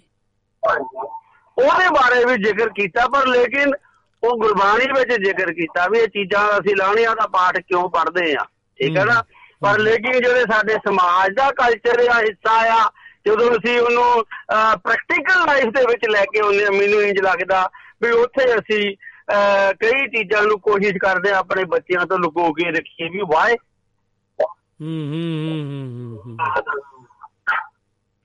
ਸਾਨੂੰ ਇਹ ਸੋਚਣਾ ਪਵੇ ਸਾਡੇ ਬੱਚਿਆਂ ਨੂੰ ਇਸ ਕਲਚਰ ਦੇ ਬਾਰੇ ਵੀ ਪਤਾ ਹੋਣਾ ਚਾਹੀਦਾ। ਇਹ ਭਾਵੇਂ ਅਸੀਂ ਉਸ ਸਮੇਂ ਇਸ ਕਲਚਰ ਦੇ ਢੱਕਣ ਨੂੰ ਖੋਲਦੇ ਆ ਜਦੋਂ ਸਾਡੇ ਤੇ ਮੁਸੀਬਤ ਆਉਂਦੀ ਆ। ਹੂੰ ਹੂੰ ਹੂੰ ਸੱਚੀ ਅਸੀਂ ਇਹਨੂੰ। ਉਦਾਂ ਅਵੇਅਰਨੈਸ ਵਾਸਤੇ ਤਾਂ ਗੱਲਬਾਤ ਵਿੱਚ ਪ੍ਰਚਲਿਤ ਕਰ ਸਕਦੇ ਆ ਹੂੰ। ਤਾਂ ਜੋ ਕਿ ਸਾਡੇ ਸਮਾਜ ਨੂੰ ਉਹਨਾਂ ਚੀਜ਼ਾਂ ਦਾ ਵੀ ਪਤਾ ਲੱਗੇ। ਬਈ ਮੈਨੂੰ ਇੰਜ ਲੱਗਦਾ ਕਈ ਇਹੋ ਜਿਹੇ ਸਾਡੇ ਸਮਾਜ ਦੇ ਵਿੱਚ ਰੀਤੀ ਰਿਵਾਜ ਜਿਹੜੇ ਕਿ ਅਸੀਂ ਅਸੀਂ ਉਹਦਾ ਪਾਠ ਵੀ ਹੈ ਨਹੀਂ ਸਾਡੇ ਉੱਤੇ ਥੋਪੇ ਗਏ ਆ। ਵਾਕਿਆ ਹੈਗਾ ਕੀਤੇ ਗਏ ਕੀਤੇ ਗਏ। ਉਹ ਦੱਸ ਨਹੀਂ ਰਹੇ ਸੀ ਆਪਣੇ ਬਈ ਜਿੱਦਾਂ ਜਿੱਦਾਂ ਆਪਣੇ ਕਿੰਨੇ ਰਾਜਿਆਂ ਨੇ ਕਿੰਨੇ ਮਹਾਰਾਜਿਆਂ ਨੇ ਹਿੰਦੂ ਆਪਣੇ ਪੰਜਾਬ ਦੇ ਉੱਤੇ ਜੋ ਰਾਜ ਕੀਤਾ ਉਹਦੇ ਹਿਸਾਬ ਨਾਲ ਫਿਰ ਉਹ ਰਹਿਣ ਸਹਿਣ ਵੀ ਬਦਲਦਾ ਗਿਆ ਤੇ ਉਹ ਉੱਥੇ ਹੀ ਕਈ ਅਪਣਾ ਲੈ ਗਏ ਕਈ ਨਹੀਂ ਕਈ ਫੋ ਆਪਣੇ ਜ਼ਬਰਦਸਤੀ ਵੀ ਆਪਾਂ ਨੂੰ ਅਪਣਾਉਣ ਲਈ ਕੋਸ਼ਿਸ਼ ਕੀਤਾ ਗਿਆ। ਉਹ ਬਹੁਤ ਉਹਨਾਂ ਨੇ ਦੱਸਿਆ ਸੀ ਜਗਵੰਤ ਖੇੜਾ ਜੀ ਹੋਣਾ ਆਪਾਂ। ਹਿਸਟਰੀ ਪੜ੍ਹਦੇ ਆ ਆਪਣੇ ਪੰਜਾਬ ਦੇ ਕਲਚਰ ਦੀ ਹਿਸਟਰੀ ਪੜ੍ਹਦੇ ਆ ਜਾਂ ਅਸੀਂ ਪੱਛਮੀ ਇਲਾਕਿਆਂ ਦੀ ਹਿਸਟਰੀ ਪੜ੍ਹਦੇ ਆ ਅਸੀਂ ਇਟਾਲੀਆਂ ਨਾਲ ਚੱਲ ਜੀਏ ਤੇ ਅਸੀਂ ਕਈ ਕਈ ਉਹੋ ਜਿਹੀਆਂ ਗੱਲਾਂ ਨੂੰ ਜਦੋਂ ਦੇਖਦੇ ਵੀ ਕਿ ਨਹੀਂ ਜਾਣਾ ਇਹ ਤਾਂ ਲਫ਼ਜ਼ ਅਸੀਂ ਵੀ ਬੋਲਦੇ ਆ ਇਹ ਲਫ਼ਜ਼ ਇਹ ਵੀ ਬੋਲਦੇ ਆ ਹਾਂਜੀ। ਕਿਉਂਕਿ ਨੈਚੁਰਲੀ ਜਦੋਂ ਕੋਈ ਮੁਗਲ ਮੁਗਲਾਂ ਤੋਂ ਪਹਿਲਾਂ ਵੀ ਜਾਂ ਜਿਹੜੇ ਵੀ ਸਾਮਰਾਜ ਸਾਡੇ ਭਾਰਤ ਦੇ ਹਿੰਦੁਸਤਾਨ ਤੇ ਆ ਕੇ ਇਹ ਪੈਰਵਾਈ ਕਰਕੇ ਗਏ ਆ ਜਾਂ ਰਹਿ ਕੇ ਗਏ ਆ ਉਹਨਾਂ ਨੇ ਉਸ ਕਲਚਰ ਨੂੰ ਉੱਥੇ ਛੱਡ ਕੇ ਗਏ ਆ। ਹਾਂਜੀ ਹਾਂਜੀ। ਹੁਣ ਇਸੇ ਤਰ੍ਹਾਂ ਜੇ ਅਸੀਂ ਗੱਲ ਕਰੀਏ ਭਾਰਤ ਦੇ ਵਿੱਚ ਪੰਜਾਬ ਪੂਰੇ ਭਾਰਤ ਦੇ ਵਿੱਚ ਆਪਣੀਆਂ ਜਿਹੜੀਆਂ 35 36 ਜ਼ਬਾਨਾਂ ਆ। ਹਾਲਾਂਕਿ ਕਾਫੀ ਜਿਹੜੀਆਂ ਜ਼ਬਾਨਾਂ ਅਲੋਪ ਹੋ ਗਈਆਂ ਆ। ਪਰ ਲੇਕਿਨ ਭਾਰਤ ਦੇ ਵਿੱਚ ਜੇ ਅਸੀਂ ਗੱਲ ਕਰੀਏ ਅੰਗਰੇਜ਼ੀ ਜ਼ਬਾਨ ਭਾਰਤ ਦੀ ਜ਼ਬਾਨ ਹੈ ਨਹੀਂ ਹਿੰਦੁਸਤਾਨ ਦੀ ਜ਼ਬਾਨ ਨਹੀਂ ਹੈ ਅੰਗਰੇਜ਼ੀ ਜ਼ਬਾਨ। ਪਰ ਅਸੀਂ ਇਹਨੂੰ ਅਡਾਪਟ ਕਰ ਲਿਆ। ਹੂੰ ਹੂੰ ਹੂੰ ਕਿਉਂਕਿ ਇਹ ਜਿਹੜੀਆਂ ਚੀਜ਼ਾਂ ਸੇਮ ਥਿੰਗ ਅਸੀਂ ਸਮਾਜ ਦੇ ਕਈ ਇਹੋ ਜਿਹੇ ਅੰਗ ਆ ਜਿਹੜੇ ਅਸੀਂ ਅਹ, ਆ ਬੈਲ ਮੁਝੇ ਮਾਰ ਵਾਲੀ ਗੱਲ ਆ ਵੀ ਧੱਕੇ ਨਾਲ ਅਡਾਪਟ ਕੀਤੇ ਗਏ ਗਏ ਆ। ਹਾਂਜੀ, ਬਹੁਤ ਬਹੁਤ ਜਿੱਦਾਂ ਪਹਿਰਾਵੇ ਦੇ ਵਿੱਚ ਬਦਲਾਵ ਆ ਗਿਆ, ਬੋਲੀ ਵਿੱਚ ਬਦਲਾਵ ਆ ਗਿਆ ਖਾਣ ਪੀਣ ਦੇ ਵਿੱਚ ਬਹਲਾ- ਬਦਲਾਵ ਆ ਗਿਆ ਤੇ ਰੀਤੀ ਰਿਵਾਜਾਂ ਦੇ ਵਿੱਚ ਵੀ ਬਦਲਾਵ ਆਂਦਾ ਜਾਂਦਾ ਆ ਹੁਣ ਤਾਂ। ਰੀਤੀ ਰਿਵਾਜਾਂ ਦੇ ਵਿੱਚ ਤਾਂ ਹੁਣ ਬੜੇ ਇਹੋ ਜਿਹੇ ਰਿਵਾਜ ਆ ਰਹੇ। ਇਵਨ ਜੇ ਅਸੀਂ ਚਲੋ ਅਸੀਂ ਮਰਗ ਵਾਲਾ ਚੈਪਟਰ ਬੰਦ ਕਰਕੇ ਜੇ ਅਸੀਂ ਖੁਸ਼ੀ ਵਾਲੇ ਚੈਪਟਰ ਨੂੰ ਖੋਲ ਲੈਂਦੇ ਆ। ਖੁਸ਼ੀ ਵਾਲੇ ਚੈਪਟਰ ਦੇ ਵਿੱਚ ਇਦਾਂ ਦੇ ਰਿਵਾਜ ਆ ਗਏ ਆ ਜਿਹੜੇ ਅਸੀਂ ਸੁਣੇ ਨਹੀਂ ਨਾ ਸਾਡੇ ਬਜ਼ੁਰਗਾਂ ਨੇ ਸੁਣੇ ਆ। ਹਾਂਜੀ ਹਾਂਜੀ। ਉਹ ਕਹਿੰਦੇ ਨਹੀਂ ਅਸੀਂ ਵੀ ਇਹ ਇਹ ਕਿੱਥੋਂ ਰਿਵਾਜ ਆ ਗਏ? ਹੁਣ ਕੱਲਾ ਕੱਲਾ ਜਨਮ ਮਨਾਉਣ ਲੱਗ ਪਏ ਆ। ਇਹਦਾ ਮਤਲਬ ਤੁਸੀਂ ਉਸ ਪ੍ਰੋਸੈਸ ਨੂੰ ਲੰਬਾ ਕਰ ਰਹੇ ਆ। ਤੁਹਾਡੇ ਕੋਲ ਇਨਫ ਟਾਈਮ ਹੈਗਾ ਆ? ਹਾਂਜੀ ਹਾਂਜੀ ਸਹੀ ਗੱਲ ਆ ਤੁਹਾਡੀ। ਕਿਤੇ ਨਾ ਕਿਤੇ ਅਸੀਂ ਇੱਕ ਪਾਸੇ ਸ- ਸਮਾਜ ਨੂੰ ਇੱਕ ਮੈਸੇਜ ਦੇਣਾ ਚਾਹੁੰਦੇ ਆ ਬਈ ਤੁਸੀਂ ਸੰਕੋਚ ਕਰੋ ਇਹੋ ਜਿਹੇ ਮਹਿੰਗਾਈ ਦੇ ਜ਼ਮਾਨੇ ਦੇ ਵਿੱਚ। ਦੂਸਰੇ ਪਾਸੇ ਅਸੀਂ ਕਲਚਰ ਦੇ ਨਾਂ ਦੇ ਉੱਤੇ ਅਸੀਂ ਉਸ ਕਹ ਲਓ ਬਈ ਜਿਹੜਾ ਸਾਡਾ ਸੱਭਿਆਚਾਰ ਉਹਦੀਆਂ ਧੱਜੀਆਂ ਉਡਾ ਰਹੇ ਆ ਸੱਚੀ ਗੱਲ ਆ ਜੀ ਇਹ ਤਾਂ ਇਹਦੇ ਨਾਲ ਤਾਂ ਮੈਂ ਸਹਿਮਤ ਹਾਂ ਕਿਉਂਕਿ ਇਹ ਜੋ ਵੀ ਤੁਸੀਂ ਕਲਚਰ ਨੂੰ ਅਪਣਾਉਣਾ ਆ ਉਹਦੇ ਬਾਰੇ ਤੁਹਾਨੂੰ ਸਮਝ ਹੋਣੀ ਚਾਹੀਦੀ ਆ ਉਹਦੇ ਬਾਰੇ ਤੁਹਾਨੂੰ ਜਾਣਕਾਰੀ ਹੋਣੀ ਚਾਹੀਦੀ ਆ ਕੋਈ ਵੀ ਤੁਸੀਂ ਕੰਮ ਕਰਨ ਤੋਂ ਪਹਿਲਾਂ ਇਹ ਤਾਂ ਇੱਕ ਇਹ ਇਹ ਤਾਂ ਤੁਹਾਡਾ ਜਿੱਦਾਂ ਕਹਿ ਲਓ ਕਿ ਇਹ ਤਾਂ ਤੁਹਾਨੂੰ ਪਤਾ ਹੋਣਾ ਚਾਹੀਦਾ ਨਾ ਕੋਈ ਵੀ ਕੰਮ ਕਰਦੇ ਆ ਆਪਾਂ ਆਪਾਂ ਹੋਮਵਰਕ ਕਰਦੇ ਆ ਹਾਂਜੀ, ਉਹਦੇ ਬਾਰੇ ਵੀ। ਚੀਜ਼ ਅਸੀਂ ਕਰਨੀ ਆ ਅਸੀਂ। ਇਹਦੇ ਇਹਦੇ ਉੱਤੇ ਚੱਲਣਾ ਆ ਤਾਂ। ਜੋ ਕਿ ਸਾਨੂੰ ਪਤਾ ਲੱਗੇ ਵੀ ਸਾਡਾ ਬਜਟ ਕੀ ਆ ਬਜਟ ਵੀ ਉਦਾਂ ਵੀ ਉਹਦੇ ਬਾਰੇ ਜਾ- ਕੋਈ ਵੀ ਕੰਮ ਤੁਸੀਂ ਸ਼ੁਰੂ ਕਰਦੇ ਆ ਜਾਂ ਅਪਣਾਉਨੇ ਆ, ਕੋਈ ਵੀ ਕੱਪੜਾ ਵੀ ਖਰੀਦੇ ਉਹਨੂੰ ਵੀ ਦੇਖ ਰੇਖ ਕੇ ਆਪਾਂ ਇਹ ਉਦੋਂ ਵੀ ਆਪਾਂ ਪਹਿਲਾਂ ਦੇਖਦੇ ਆ, ਉਹਦਾ ਸਾਈਜ਼ ਦੇਖਦੇ ਆ, ਉਹਨੂੰ ਤਾਂ ਆਪਾਂ ਖਰੀਦੇ ਜਦ ਤੱਕ ਆਪਾਂ ਨੂੰ ਉਹਦੀ ਤਸੱਲੀ ਨਹੀਂ ਹੁੰਦੀ। ਉਹ ਉਹ ਤਾਂ ਉਹ ਤਾਂ ਉਹੀ ਤਾਂ ਆ ਨਾ, ਹੁਣ ਆਪਾਂ ਤਾਂ ਦੇਖੀਦਾ ਹੁਣ ਆਮ ਜਨਰਲ ਗੱਲ ਆ ਵੀ ਸਵਾ 4 ਮੀਟਰ 'ਚ ਸੂਟ ਬਣ ਜਾਂਦਾ। ਅਗਲਾ ਕਹਿੰਦਾ ਨਹੀਂ ਜੀ ਮੇਰਾ ਸਰੀਰ ਥੋੜਾ ਜਿਹਾ ਵੱਡਾ ਆ ਥੋੜਾ ਜਿਹਾ ਭਾਰਾ ਆ ਮੈਨੂੰ ਸਵਾ 5 ਮੀਟਰ ਲੱਗਦਾ। ਹੂੰ। ਉਹ ਉਹ ਉਹ ਤਾਂ ਤੁਹਾਡੀ ਗੱਲ ਨਾਲ ਮੈਂ ਸਹਿਮਤ ਆ। ਉਹ ਤਾਂ ਅਕੋਰਡਿੰਗ ਟੂ ਸਿਚੁਏਸ਼ਨ ਦੇ ਹਿਸਾਬ ਨਾਲ ਹੋ ਗਿਆ ਨਾ। ਹਾਂਜੀ ਹਾਂਜੀ ਹਾਂਜੀ। ਉਹ ਤਾਂ ਆਪਾਂ ਜਿਹੜੀ ਚੀਜ਼ ਹੈ ਜੇ ਬਦਲਾਅ ਕਰਨਾ ਜਾਂ ਕਿਸੇ ਚੀਜ਼ ਦੀ ਪ੍ਰਕਿਰਤੀ ਦੇ ਨਾਲ ਵੀ ਜੇ ਆਪਾਂ ਚੱਲਣਾ ਆ ਸਮਾਜ ਦੀ ਜਿਹੜੀ ਪ੍ਰਕਿਰਤੀ ਹੈ ਜਿਹੜੀ ਸਾਨੂੰ ਇੱਕ ਸੇਧ ਦਿੰਦੀ ਜੇ ਅਸੀਂ ਉਹਨੂੰ ਵੀ ਫੋਲੋ ਕਰਨਾ ਤੇ ਅਸੀਂ ਦੇਖਾਂਗੇ ਵੀ ਸਾਡਾ ਆਲਾ ਦੁਆਲਾ ਇਰਦ ਗਿਰਦ ਜੇ ਤਾਂ ਉਹ ਵੈਸਟਰਨ ਆ ਫਿਰ ਨੈਚੁਰਲੀ ਆ ਅਸੀਂ ਉੱਥੇ ਸੱਭਿਆਚਾਰ ਜਿਹੜਾ ਸਾਡਾ ਆ ਜਾਂ ਤਾਂ ਉਹਦੀ ਛਾਪ ਛੱਡਾਂਗੇ ਜਾਂ ਅਸੀਂ ਉਹਨੂੰ ਟੋਟਲੀ ਇਗਨੋਰ ਕਰ ਦਵਾਂਗੇ ਨਹੀਂ ਯਾਰਾ ਅਸੀਂ ਇੱਥੇ ਵੈਸਟਰਨ ਕਲਚਰ ਬਣਾ ਕੇ ਗਾਂਹ ਵੱਧ ਜਾਣਾ। ਹੂੰ ਹੂੰ ਹੂੰ ਹੂੰ ਹੂੰ। ਹਨਾ ਉਹ ਚੀਜ਼ ਤਾਂ ਮੰਨ ਲਈ ਵੀ ਆਪਾਂ ਸਮੇਂ ਦੇ ਨਾਲ ਕਿੱਦਾਂ ਚੱਲਣਾ। ਹਾਂਜੀ। ਪਰ ਜਦੋਂ ਅਸੀਂ ਅੱਡੀਆਂ ਚੱਕ ਕੇ ਫਾਹ ਲੈਨੇ ਆ ਫੇਰ ਇੰਜ ਲੱਗਦਾ ਨਹੀਂ ਬਈ ਅਸੀਂ ਕਿਤੇ ਨਾ ਕਿਤੇ ਸਾਡਾ ਜਿਹੜਾ ਕਲਚਰ ਸਾਨੂੰ ਦੱਸ ਰਿਹਾ ਸੀ ਬਈ ਇੱਕ ਚੁੱਲ੍ਹਾ ਸਾਂਝਾ ਪਰਿਵਾਰ। ਜੇ ਚਾਰ ਚੁੱਲ੍ਹੇ ਆ ਤੇ ਵਿਹੜੇ ਚਾਰ ਬਣ ਗਏ ਤੇ ਬਿੱਲ ਬੱਤੀਆਂ ਵੀ ਚੌਹਾਂ ਨੂੰ ਹੀ ਆਉਣੀਆਂ ਫੇ ਸਾਂਝਾ ਨਹੀਂ ਹੋਣਾ। ਨਹੀਂ ਹੋਣਾ ਜੀ। ਫਿਰ ਉੱਥੇ ਕੀ ਹੋਣਾ? ਭਾਵੇਂ ਸਾਡੇ ਕੋਲ ਚਾਰ ਬੈਡਰੂਮ ਘਰ ਹੋਵੇ ਚਾਰ ਬੈਡਰੂਮ ਘਰ ਦਾ ਫਾਇਦਾ ਤਾਂ ਹੀ ਹੋਇਆ ਜੇ ਸਾਡੇ ਜਵਾਕ ਸਾਡੇ ਨਾਲ ਆ। ਹਾਂਜੀ ਇਹ ਤਾਂ ਹੈ। ਇਹ ਤਾਂ ਹੈ। ਜੁ ਬਾਅਦ ਵਿੱਚ ਵੀ ਤੁਹਾਡੇ ਜਿੱਦਾਂ ਕਿ ਯੂਨਿਟੀ ਜਿਹੜੇ ਸਾਂਝੇ ਪਰਿਵਾਰ ਸੀ ਉਹਦੇ ਵਿੱਚ ਬਹੁਤ ਤਬਦੀਲੀ ਆ ਗਈ ਹੁਣ ਤਾਂ। ਹੁਣ ਹੁਣ ਸਾਂਝਾ ਪਰਿਵਾਰ ਦੇ ਸਾਡਾ ਸੱਭਿਆਚਾਰ ਦਾ ਹਿੱਸਾ ਸੀਗਾ। ਕੀ ਉਹ ਸਾਂਝੇ ਪਰਿਵਾਰ ਦਾ ਜਿਹੜਾ ਸਬਜੈਕਟ ਆ ਕਿ ਉਹ ਹੁਣ ਅਸੀਂ ਉਹ ਤਾਂ ਦਿਨੋ ਦਿਨ ਖਤਮ ਹੀ ਹੋ ਗਿਆ। ਹਾਂਜੀ ਉਹ ਤਾਂ ਹੋ ਗਿਆ। ਦਿਨ ਤਾਂ ਦਿਨ। ਉਹ ਜਿਹੜਾ ਸਾਂਝੇ ਪਰਿਵਾਰ ਦਾ ਜਿਹੜਾ ਅਸੀਂ ਉਹ ਤਾਂ ਸਿਰਫ ਜਿੱਦਾਂ ਕਹਾਣੀਆਂ ਤੱਕ ਸੀਮਤ ਰਹਿ ਗਿਆ। ਬਈ ਸਟੋਰੀਆਂ ਤੱਕ ਹਾਂ ਬਈ ਉਹ ਵਿਹੜੇ ਹੁੰਦੇ ਸੀ ਉਹ ਗੱਲਾਂ ਬਾਤਾਂ ਉਹ ਖਤਮ ਹੋ ਗਈਆਂ। ਹਾਂਜੀ ਹਾਂਜੀ ਹਾਂਜੀ। ਚਲੋ ਮੈਂ ਇੰਨਾ ਕਹਿੰਦਾ ਖਿਮਤਾ ਜਾ ਗਿਆ। ਹਾਂਜੀ। ਤੇ ਹੋਰ ਕਿਸੇ ਨੂੰ ਮੌਕਾ ਦਿੱਤਾ ਜਾਵੇ ਵੱਧ ਤੋਂ ਵੱਧ ਸਮੇਂ ਦਾ ਉਹ ਵੀ ਆਪਣੇ ਮਨ ਦੀਆਂ ਗਹਿਰਾਈਆਂ ਨਾਲ ਆਪੋ ਆਪਣੇ ਵਿਚਾਰ ਦੇਣ। ਵਾਹਿਗੁਰੂ ਜੀ ਕਾ ਖਾਲਸਾ ਵਾਹਿਗੁਰੂ ਜੀ ਕੀ ਫਤਿਹ। ਬਹੁਤ ਬਹੁਤ ਦਿਲ ਦੀਆਂ ਗਰਾਈਆਂ ਤੋਂ ਤੁਹਾਡਾ ਧੰਨਵਾਦ ਤੇ ਜੀ ਸਤਿ ਸ੍ਰੀ ਅਕਾਲ ਜੀ। ਹਾਂਜੀ ਇਹ ਆਪਣੇ ਪਾਲੀ ਭੋਗਲ ਜੀ ਕੋਟਲੀ ਥਾਨ ਸਿੰਘ ਇਹ ਲੈਸਟਰ ਯੂਕੇ ਦੀ ਧਰਤੀ ਤੋਂ ਆਏ ਤੇ ਇਹਨਾਂ ਨੇ ਸਾਡੇ ਨਾਲ ਅੱਜ ਦੇ ਵਿਸ਼ੇ ਬਾਰੇ ਜੋ ਵਿਚਾਰ ਵਟਾਂਦਰਾ ਕੀਤਾ ਬਹੁਤ ਹੀ ਪਿਆਰਾ ਲੱਗਾ। ਸੋ ਇੱਕ ਸੁਨੇਹਾ ਹੋਰ ਇਹ ਉਹ ਕੌਣ ਆਏ ਨੇ? ਇਹ ਆਏ ਜੀ ਆਪਣੇ ਰਾਜਕੁਮਾਰ ਸਾਹਿਬ ਢਹਿਪਈ ਫਰੀਦਕੋਟ ਪੰਜਾਬ ਤੋਂ। ਕਹਿ ਰਹੇ ਨੇ, ਸਾਰੇ ਹੀ ਸੋਤਿਆਂ ਨੂੰ ਤੇ ਤੁਹਾਨੂੰ ਰਾਓ ਸਾਹਿਬ ਬਹੁਤ ਬਹੁਤ ਸਤਿ ਸ੍ਰੀ ਅਕਾਲ। ਜਗਵੰਤ ਜਗਵੰਤ ਜੀ ਦਾ ਅਤੇ ਆਪ ਜੀ ਦੇ ਬਹੁਤ ਮਸ਼ਕੂਰ ਹਾਂ ਕਿ ਪੁਰਾਤਨ ਪੰਜਾਬ ਅੱਖਾਂ ਸਾਹਮਣੇ ਲਿਆ ਕੇ ਦਿਲ ਦਿਮਾਗ ਅੰਦਰ ਉਤਾਰ ਦਾ, ਉਤਾਰ ਦਿੱਤਾ ਤੇ ਸਾਰਿਆਂ ਦਾ ਧੰਨਵਾਦ ਕਰਦਾ ਆ ਥੈਂਕ ਯੂ ਤੁਹਾਡੇ ਪਿਆਰ ਦਾ ਰਾਜਕੁਮਾਰ ਢੈਪਈ ਜੀ। ਸੁਣ ਰਹੇ ਆ ਪ੍ਰੋਗਰਾਮ ਤੇ ਬਹੁਤ ਚੰਗਾ ਲੱਗਦਾ ਇਦਾਂ ਰਿਸਪੌਂਸ ਦੇ ਦਿਆ ਕਰੋ ਕਿਉਂਕਿ ਸਾਨੂੰ ਵੀ ਫਿਰ ਪਤਾ ਲੱਗਦਾ ਰਹਿੰਦਾ ਆ। ਸੋ ਦੱਸਦਾ ਜਾਵਾਂ, ਸਿਰਫ ਤੇ ਸਿਰਫ ਆਪਣੇ ਕੋਲ 13 ਕੁ ਮਿੰਟ ਰਹਿ ਗਏ ਨੇ। ਤੇ ਆਓ ਫਿਰ ਆਪਾਂ ਅਗਲੇ ਪੜਾਅ ਵੱਲ ਵਧੀਏ ਤੇ ਕੁਝ ਫਿਰ ਇੱਕ ਅੱਧਾ ਗੀਤ ਵੀ ਸੁਣਾਵਾਂਗੇ, ਕਿਉਂਕਿ ਅੱਜ ਆਪਾਂ ਸੱਭਿਆਚਾਰ ਦੀ ਗੱਲ ਕਰ ਰਹੇ ਹਾਂ, ਸੋ ਆਪਾਂ ਜਰੂਰ ਤੁਹਾਨੂੰ ਇੱਕ ਗੀਤ ਜਰੂਰ ਸੁਣਾਵਾਂਗੇ। ਸੋ ਆਓ ਫਿਰ ਆਪਾਂ ਦੇਖੀਏ ਕੀ ਹੋ ਰਿਹਾ ਅੱਗੇ। ਉਹ ਇਸ ਤਰ੍ਹਾਂ ਦੱਸਦੇ ਨੇ ਕਿ ਹਾਂਜੀ। ਸੱਭਿਆਚਾਰ ਦੇ ਮਾਹਰ ਇਹ ਮੰਨਦੇ ਹਨ ਕਿ ਹਰ ਪਰਫੁੱਲ ਫਸਲ, ਪ੍ਰਮੁੱਖ ਫਸਲ ਇੱਕ ਨਵੇਕਲਾ ਰਹਿਣ ਸਹਿਣ ਸਿਰਜਦੀ ਹੈ।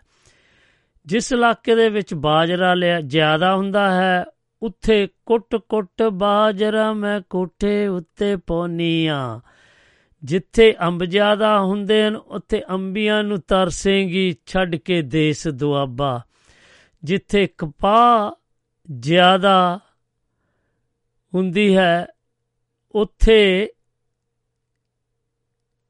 ਚਿੱਟੀਆਂ ਕਪਾਹ ਦੀਆਂ ਫੁੱਟੀਆਂ ਹਾਈ ਨੀ ਪੱਤ ਹਰੇ ਭਰੇ। ਆਖਨੀ ਨਣਾਨੇ, ਮੇਰੇ ਵੀਰ ਨੂੰ ਕਦੇ ਨਾ ਭੈੜਾ ਹੱਸੇ। ਆਖਨੀ ਨਣਾਨੇ, ਆਪਣੇ ਵੀਰ ਨੂੰ ਕਦੇ ਤਾਂ ਭੈੜਾ ਹੱਸਿਆ ਕਰੇ। ਹਾਂਜੀ, ਆਪਣੇ ਕੁਝ ਸਨੇਹ ਵੀ ਆ ਰਹੇ ਆ। ਲਓ, ਨਾਲ ਨਾਲ ਆਪਾਂ ਪੜ੍ਹਦੇ ਜਾਈਏ। ਆਪਣੇ ਸਮਝੀ ਸਮਝੀ ਕਹਿ ਰਹੇ ਨੇ, ਅੱਜ ਦਾ ਪ੍ਰੋਗਰਾਮ ਬਹੁਤ ਕਾਮਯਾਬ ਰਿਹਾ। ਅੱਜ ਆਪਣੇ ਸਾਥੀ ਹਰਿੰਦਰ ਸਿੰਘ ਬੀਸਲਾ ਜੀ ਦਾ ਵੀ ਜਨਮ ਦਿਨ ਹੈ। ਉਹਨਾਂ ਨੂੰ ਵੀ ਬਹੁਤ ਬਹੁਤ ਮੁਬਾਰਕਾਂ, ਸਾਰੇ ਦੋਸਤਾਂ ਨੂੰ ਪਿਆਰ ਭਰੀ ਸਤਿ ਸ੍ਰੀ ਅਕਾਲ ਜੀ। ਹਾਂਜੀ, ਬੀਸਲਾ ਸਾਹਿਬ ਜੀ, ਹਰਿੰਦਰ ਸਿੰਘ ਬੀਸਲਾ ਜੀ, ਸਾਡੇ ਸਾਥੀ ਨੇ ਯੂ ਐਸ ਏ ਦੇ ਵਿੱਚ ਰਹਿ ਰਹੇ ਨੇ ਤੇ ਆਪਣਾ ਜਨਮ ਦਿਨ ਅੱਜ ਮਨਾ ਰਹੇ ਨੇ। ਸੋ ਮੇਰੇ ਵੱਲੋਂ ਤੇ ਮੇਰੀ ਸਤਰੰਗੀ ਪੀਂਗ ਦੇ ਸਾਰੇ ਸਰੋਤਿਆਂ ਵੱਲੋਂ ਤੁਹਾਨੂੰ ਬਹੁਤ ਬਹੁਤ ਜਨਮ ਦਿਨ ਦੀਆਂ ਢੇਰ ਸਾਰੀਆਂ ਮੁਬਾਰਕਾਂ ਹੋਣ। ਤੇ ਵਾਹਿਗੁਰੂ ਅੱਗੇ ਅਰਦਾਸ ਕਰਦੇ ਆ ਕਿ ਤੁਸੀਂ ਹਮੇਸ਼ਾ ਹੀ ਤੰਦਰੁਸਤ ਰਹੋ ਤੇ ਜ਼ਿੰਦਗੀ ਦਾ ਹਰ ਪਲ ਆਨੰਦਮਈ ਜੀਵਨ ਜੀਵੋ।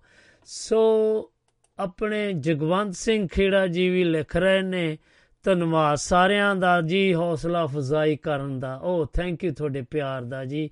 ਸੋ ਆਓ ਸੱਜਣੋ, ਹੁਣ ਆਪਾਂ ਜਲਦੀ ਤੋਂ ਜਲਦੀ ਵਧ ਰਹੇ ਆ। ਉਧਰ ਨੂੰ ਵੀ ਤੇ ਇਹ ਵੀ ਪ੍ਰੋਗਰਾਮ ਵੀ ਖਤਮ ਕਰਨਾ ਆ।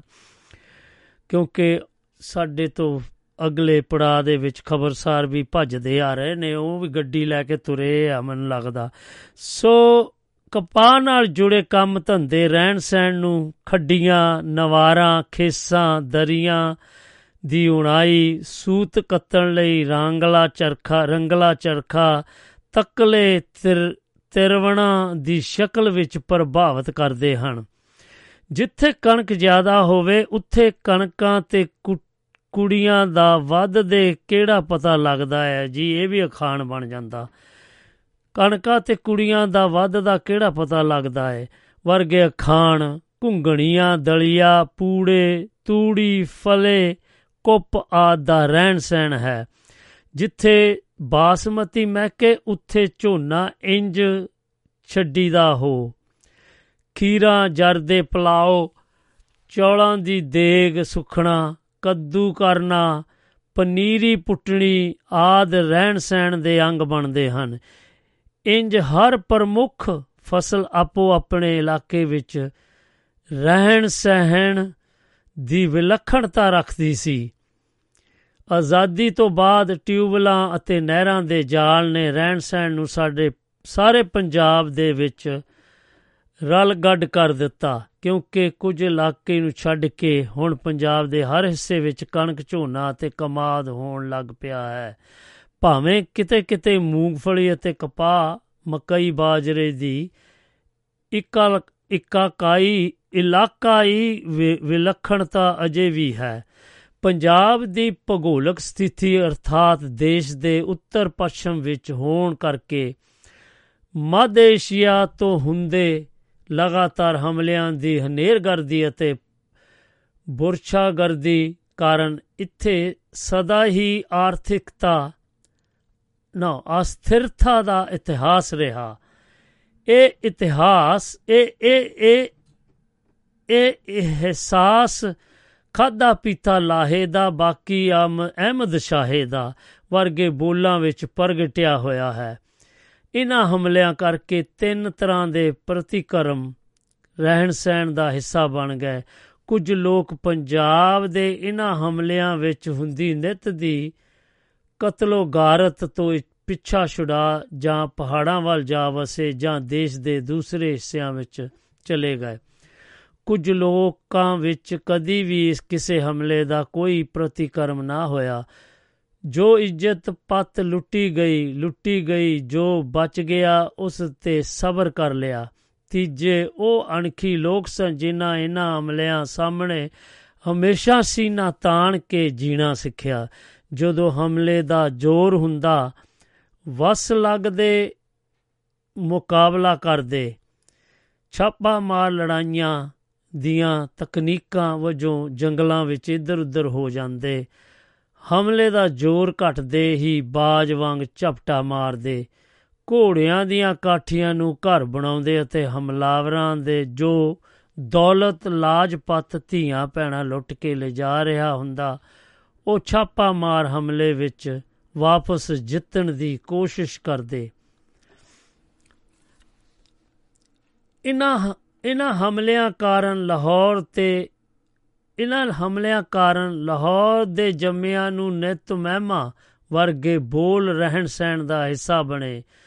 ਸਦੀਆਂ ਤੱਕ ਇਨ੍ਹਾਂ ਹਮਲਿਆਂ ਕਾਰਨ ਅਸਥਿਰਤਾ ਦਾ ਰਾਜ ਰਿਹਾ, ਜਿਸ ਦੇ ਸਿੱਟੇ ਵਜੋਂ ਵੱਖ-ਵੱਖ ਕੋਮਲ ਕਲਾਵਾਂ, ਭਵਨ ਨਿਰਮਾਣ ਕਲਾ, ਸ਼ਹਿਰੀ ਯੋਜਨਾਬੰਦੀ ਰਾਗ ਵਿਦਿਆ ਉਦਯੋਗ ਸ਼ਹਿਰਾਂ ਦਾ ਵਿਕਾਸ ਆਦ ਬਹੁਮੁਖੀ ਅਤੇ ਸਰਬੰਗੀ ਵਿਕਾਸ ਰਣਜੀਤ ਸਿੰਘ ਕਾਲ ਤੋਂ ਬਿਨਾ ਨਾਮ ਮਾਤਰ ਹੀ ਹੋਇਆ।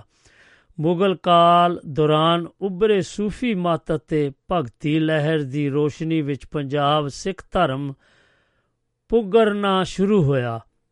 ਸ੍ਰੀ ਗੁਰੂ ਗ੍ਰੰਥ ਸਾਹਿਬ ਦੀ ਸੰਪਾਦਨਾ ਦਾ ਰਾਗਾ ਮੁਤਾਬਕ ਹੋਣ ਕਰਕੇ ਸਿੱਖ ਧਾਰਮਿਕ ਸੰਗੀਤ ਦਾ ਵਿਕਾਸ ਹੋਇਆ। ਜਿਸ ਨੂੰ ਬਾਅਦ ਵਿੱਚ ਰਣਜੀਤ ਸਿੰਘ ਤੇ ਉਸ ਦੇ ਸਮਕਾਲੀਨ ਪਟਿਆਲਾ ਆਦ ਰਿਆਸਤਾਂ ਵਜੋਂ ਸਰਪ੍ਰਸਤੀ ਮਿਲੀ। ਸਦੀਆਂ ਤੋਂ ਵਿਦੇਸ਼ੀ ਹਮਲਿਆਂ ਦੇ ਝੱਖੜ ਨੂੰ ਝਲਦੇ ਪੰਜਾਬੀਆਂ ਦੇ ਸੁਭਾਅ ਵਿੱਚ ਖਾੜਕੂਪੁਣਾ ਅਤੇ ਕਿਸੇ ਵੀ ਰਾਜੇ ਮਹਾਰਾਜੇ ਦੀ ਨਾ ਮੰਨਣਾ ਸਹਿਜੇ ਹੀ ਵਿਕਸਿਤ ਹੋ ਗਿਆ। ਸਿੱਖ ਧਰਮ ਦਾ ਵਿਕਾਸ ਹਮਲਿਆਂ ਤੋਂ ਲਤਾੜੀ ਮਨੋ ਦਿਸ਼ਾ ਨੂੰ ਉੱਚਾ ਚੁੱਕਣ ਭਾਵ ਚਿੜੀਆਂ ਤੋਂ ਬਾਜ ਤੜਾਉਣਾ ਤੇ ਰੂਪ ਵਿੱਚ ਹੋਇਆ ਜਿਸ ਦਾ ਸਿਖਰ, ਰਣਜੀਤ ਸਿੰਘ ਵੇਲੇ ਹਰੀ ਸਿੰਘ ਨਲਵੇ ਦੀ ਕਮਾਨ ਹੇਠ ਕਾਬਲ ਕੰਧਾਰ ਦੇ ਉਹਨਾਂ ਇਲਾਕਿਆਂ ਉੱਤੇ ਹਮਲਾ ਸੀ ਜਿੱਥੇ, ਜਿੱਥੋਂ ਹਮੇਸ਼ਾ ਪੰਜਾਬ ਉੱਤੇ ਹਮਲੇ ਹੁੰਦੇ ਰਹੇ ਸਨ। ਰਣਜੀਤ ਸਿੰਘ ਨੇ ਉਹ ਇਲਾਕੇ ਜਿੱਤ ਕੇ ਹਮਲਿਆਂ ਦੇ ਇਤਿਹਾਸਕ ਦਰਿਆ ਦਾ ਮੂੰਹ ਵੀ ਮੋੜ ਦਿੱਤਾ। ਇਹ ਇਤਿਹਾਸਕ ਮੋੜ ਨੇ ਪੰਜਾਬ ਦੇ ਰਹਿਣ ਸਹਿਣ ਵਿੱਚ ਸਵੈਮਾਨ ਅਤੇ ਅਣਖ ਨਾਲ ਜਿਉਣ ਦੇ ਗੁਣਾਂ ਨੂੰ ਵਿਕਸਿਤ ਕੀਤਾ। ਇਹ ਸਵੈਮਾਨ ਅਤੇ ਅਣਖ ਨਾਲ ਜੀਣ ਦਾ ਵੀ ਨਤੀਜਾ ਸੀ ਕਿ ਅੰਗਰੇਜ਼ ਪੰਜਾਬ ਉੱਤੇ ਬੰਗਾਲ ਨਾਲੋਂ ਪੂਰੇ 100 ਸਾਲ ਬਾਅਦ ਕਬਜ਼, ਕਾਬਜ ਹੋ ਸਕੇ। ਵਿਦਾਂਤਕ ਧਾਰਮਿਕ ਫਲਸਫੇ ਨੇ ਇਸ, ਇਹ ਵੀ ਨਿਰਧਾਰਤ ਕੀਤਾ ਕਿ ਕਿਵੇਂ ਨਵੇਂ ਪਿੰਡ, ਕਸਬੇ ਜਾਂ ਸ਼ਹਿਰ ਨੂੰ ਵਸਾਉਣਾ ਹੈ। ਇਹਨਾਂ ਪਿੰਡਾਂ, ਸ਼ਹਿਰਾਂ ਨੂੰ ਵਸਾਉਣ ਲਈ ਥਾਂ ਦੀ ਚੋਣ ਕਿਵੇਂ ਕਰਨੀ ਹੈ? ਮਨੁੱਖੀ ਆਬਾਦੀਆਂ ਦਾ ਰੂਪ ਆਕਾਰ ਕਿਹੋ ਜਿਹਾ ਹੋਵੇਗਾ? ਕਿਸ ਪਾਸੇ ਉੱਚ ਵਰਗ ਦੇ ਲੋਕਾਂ ਦੇ ਘਰ ਅਤੇ ਕਿਸ ਪਾਸੇ ਸਵਰਨ ਹਿੰਦੂਆਂ ਦੇ ਘਰ ਹੋਣਗੇ? ਪੰਜਾਬ ਦੇ ਪਿੰਡਾਂ ਤੇ ਸ਼ਹਿਰਾਂ ਦੇ ਨਾਵਾਂ, ਜਿੱਥੇ ਰਾਮ ਤੀਰਥ, ਲਾਹੌਰ ਕਸੂਰ ਗੜਸ਼ੰਕਰ ਦੇਵੀਗੜ ਨੈਣਾ ਦੇਵੀ, ਜਲੰਧਰ, ਅੰਮ੍ਰਿਤਸਰ, ਤਰਨਤਾਰਨ ਆਨੰਦਪੁਰ ਤੋਂ ਪੰਜਾਬ ਦੇ ਪਿੰਡਾਂ ਅਤੇ ਸ਼ਹਿਰਾਂ ਦੀ ਸਾਰੀ ਵਿਉਂਤ ਅਤੇ ਵਿਕਾਸ ਵਿੱਚ ਧਰਮ ਦਾ ਯੋਗਦਾਨ ਆਪ ਮੁਹਾਰੇ ਸਪਸ਼ਟ ਹੋ ਜਾਂਦਾ ਹੈ। ਰਹਿਣ ਸਹਿਣ ਵਿੱਚ ਇਹ ਯੋਗਦਾਨ ਇੰਨਾ ਡੂੰਘਾ ਤੇ ਇਤਿਹਾਸ ਹੈ ਕਿ ਇਸ ਨੂੰ ਸਪਸ਼ਟ ਰੂਪ ਵਿੱਚ ਸਮਝਣ ਲਈ ਕਈ ਵੱਖਰੇ ਲੇਖਾਂ ਦੀ ਲੋੜ ਹੈ। ਪੰਜਾਬ ਦੇ ਮੌਸਮ ਵਿੱਚ ਅਤ ਦੀ ਗਰਮੀ ਅਤੇ ਅਤੀ ਦੀ ਸਰਦੀ ਦੇ ਪੰਜਾਬੀਆਂ ਨੂੰ ਆਪਣੇ ਘਰਾਂ, ਮੁਹੱਲਿਆਂ, ਪਿੰਡਾਂ ਅਤੇ ਸ਼ਹਿਰਾਂ ਨੂੰ ਇਸ ਅਤ ਦੇ ਮੌਸਮ ਤੋਂ ਬਚਾਉਣਾ ਸਿਖਾਇਆ। ਪੰਜਾਬ ਵਿੱਚ ਲੰਮੀਆਂ ਅਤ ਦੀਆਂ ਗਰਮੀਆਂ, ਹੁਮਸ ਵਾਲੀਆਂ ਬਰਸਾਤਾਂ, ਛੋਟੀਆਂ ਪਰ ਅਤ ਦੀਆਂ ਸਰਦੀਆਂ ਵਿੱਚ ਘਰਾਂ ਦੀਆਂ ਚੌੜੀਆਂ ਉੱਚੀਆਂ ਕੰਧਾਂ, ਪਰਤ ਦਰ ਪਰਤ ਮੋਟੀਆਂ ਛੱਤਾਂ ਕਿਤੇ ਕਿਤੇ ਛੱਤਾਂ ਵਿੱਚ ਘੁੱਗ, ਕੰਧਾਂ ਵਿੱਚ ਘੱਟ ਬੂਹੇ ਬਾਰੀਆਂ, ਪਰ ਉੱਚੇ ਰੋਸ਼ਨਦਾਨ, ਉੱਚੀਆਂ ਕੰਧਾਂ ਵਿੱਚ ਘਿਰੇ ਬਰਾਂਡੇ, ਗਲੀ ਵੱਲ ਛੱਤੀ ਹੋਈ ਡਿਉੜੀ ਵਿਚਕਾਰੋਂ ਦਰਵਾਜ਼ਾ, ਪਿੰਡਾਂ ਅਤੇ ਸ਼ਹਿਰਾਂ ਦੇ ਮੁੱਖ ਰੂਪ ਆਕਾਰ ਸਨ। ਗਰਮੀ ਤੋਂ ਬਚਣ ਲਈ ਬਾਹਰੋਂ ਪੱਕੀਆਂ, ਅੰਦਰੋਂ ਕੱਚੀਆਂ ਕੰਧਾਂ, ਗਲੀ ਵਿੱਚ ਹਵਾ ਖਿੱਚਣ ਲਈ ਝਰੋਖੇ ਝਰੋਖੇ ਨੁਮਾ ਬਾਰੀਆਂ, ਜ਼ਮੀਨ ਦਰੋਜ਼ ਤਹਿਖਾਨੇ, ਮਮਟੀਆਂ, ਚੁਬਾਰੇ, ਭੀੜੀਆਂ, ਤੰਗ, ਵਲਵਲ, ਵਲਵਲੇਂਦੇ ਖਾਂਦੀਆਂ ਗਲੀਆਂ ਜਿੱਥੇ ਇੱਕ ਪਾਸੇ ਲੂ ਦਾ ਪ੍ਰਕੋਪ ਘਟਾਉਂਦੀਆਂ ਹਨ, ਉੱਥੇ ਦੂਜੇ ਪਾਸੇ ਉੱਚੀਆਂ ਕੰਧਾਂ ਕਰਕੇ ਘਰਾਂ ਦੇ ਨਾਲ ਦੇ ਘਰਾਂ ਅਤੇ ਕਮਰਿਆਂ ਉੱਤੇ ਬਹੁਤ ਵੇਲਾਂ ਪਰਛਾਵਾਂ ਰਹਿਣ ਲਈ ਘਰ, ਕਮਰੇ ਅਤੇ ਗਲੀਆਂ ਠੰਡੇ ਰਹਿੰਦੇ। ਘਰਾਂ ਦੀ ਵਿਉਂਤ ਵਿੱਚ ਹਵਾ ਨਿਰਵਿਘਨ ਘਟ ਹੀ ਰਹਿਮਕਦੀ।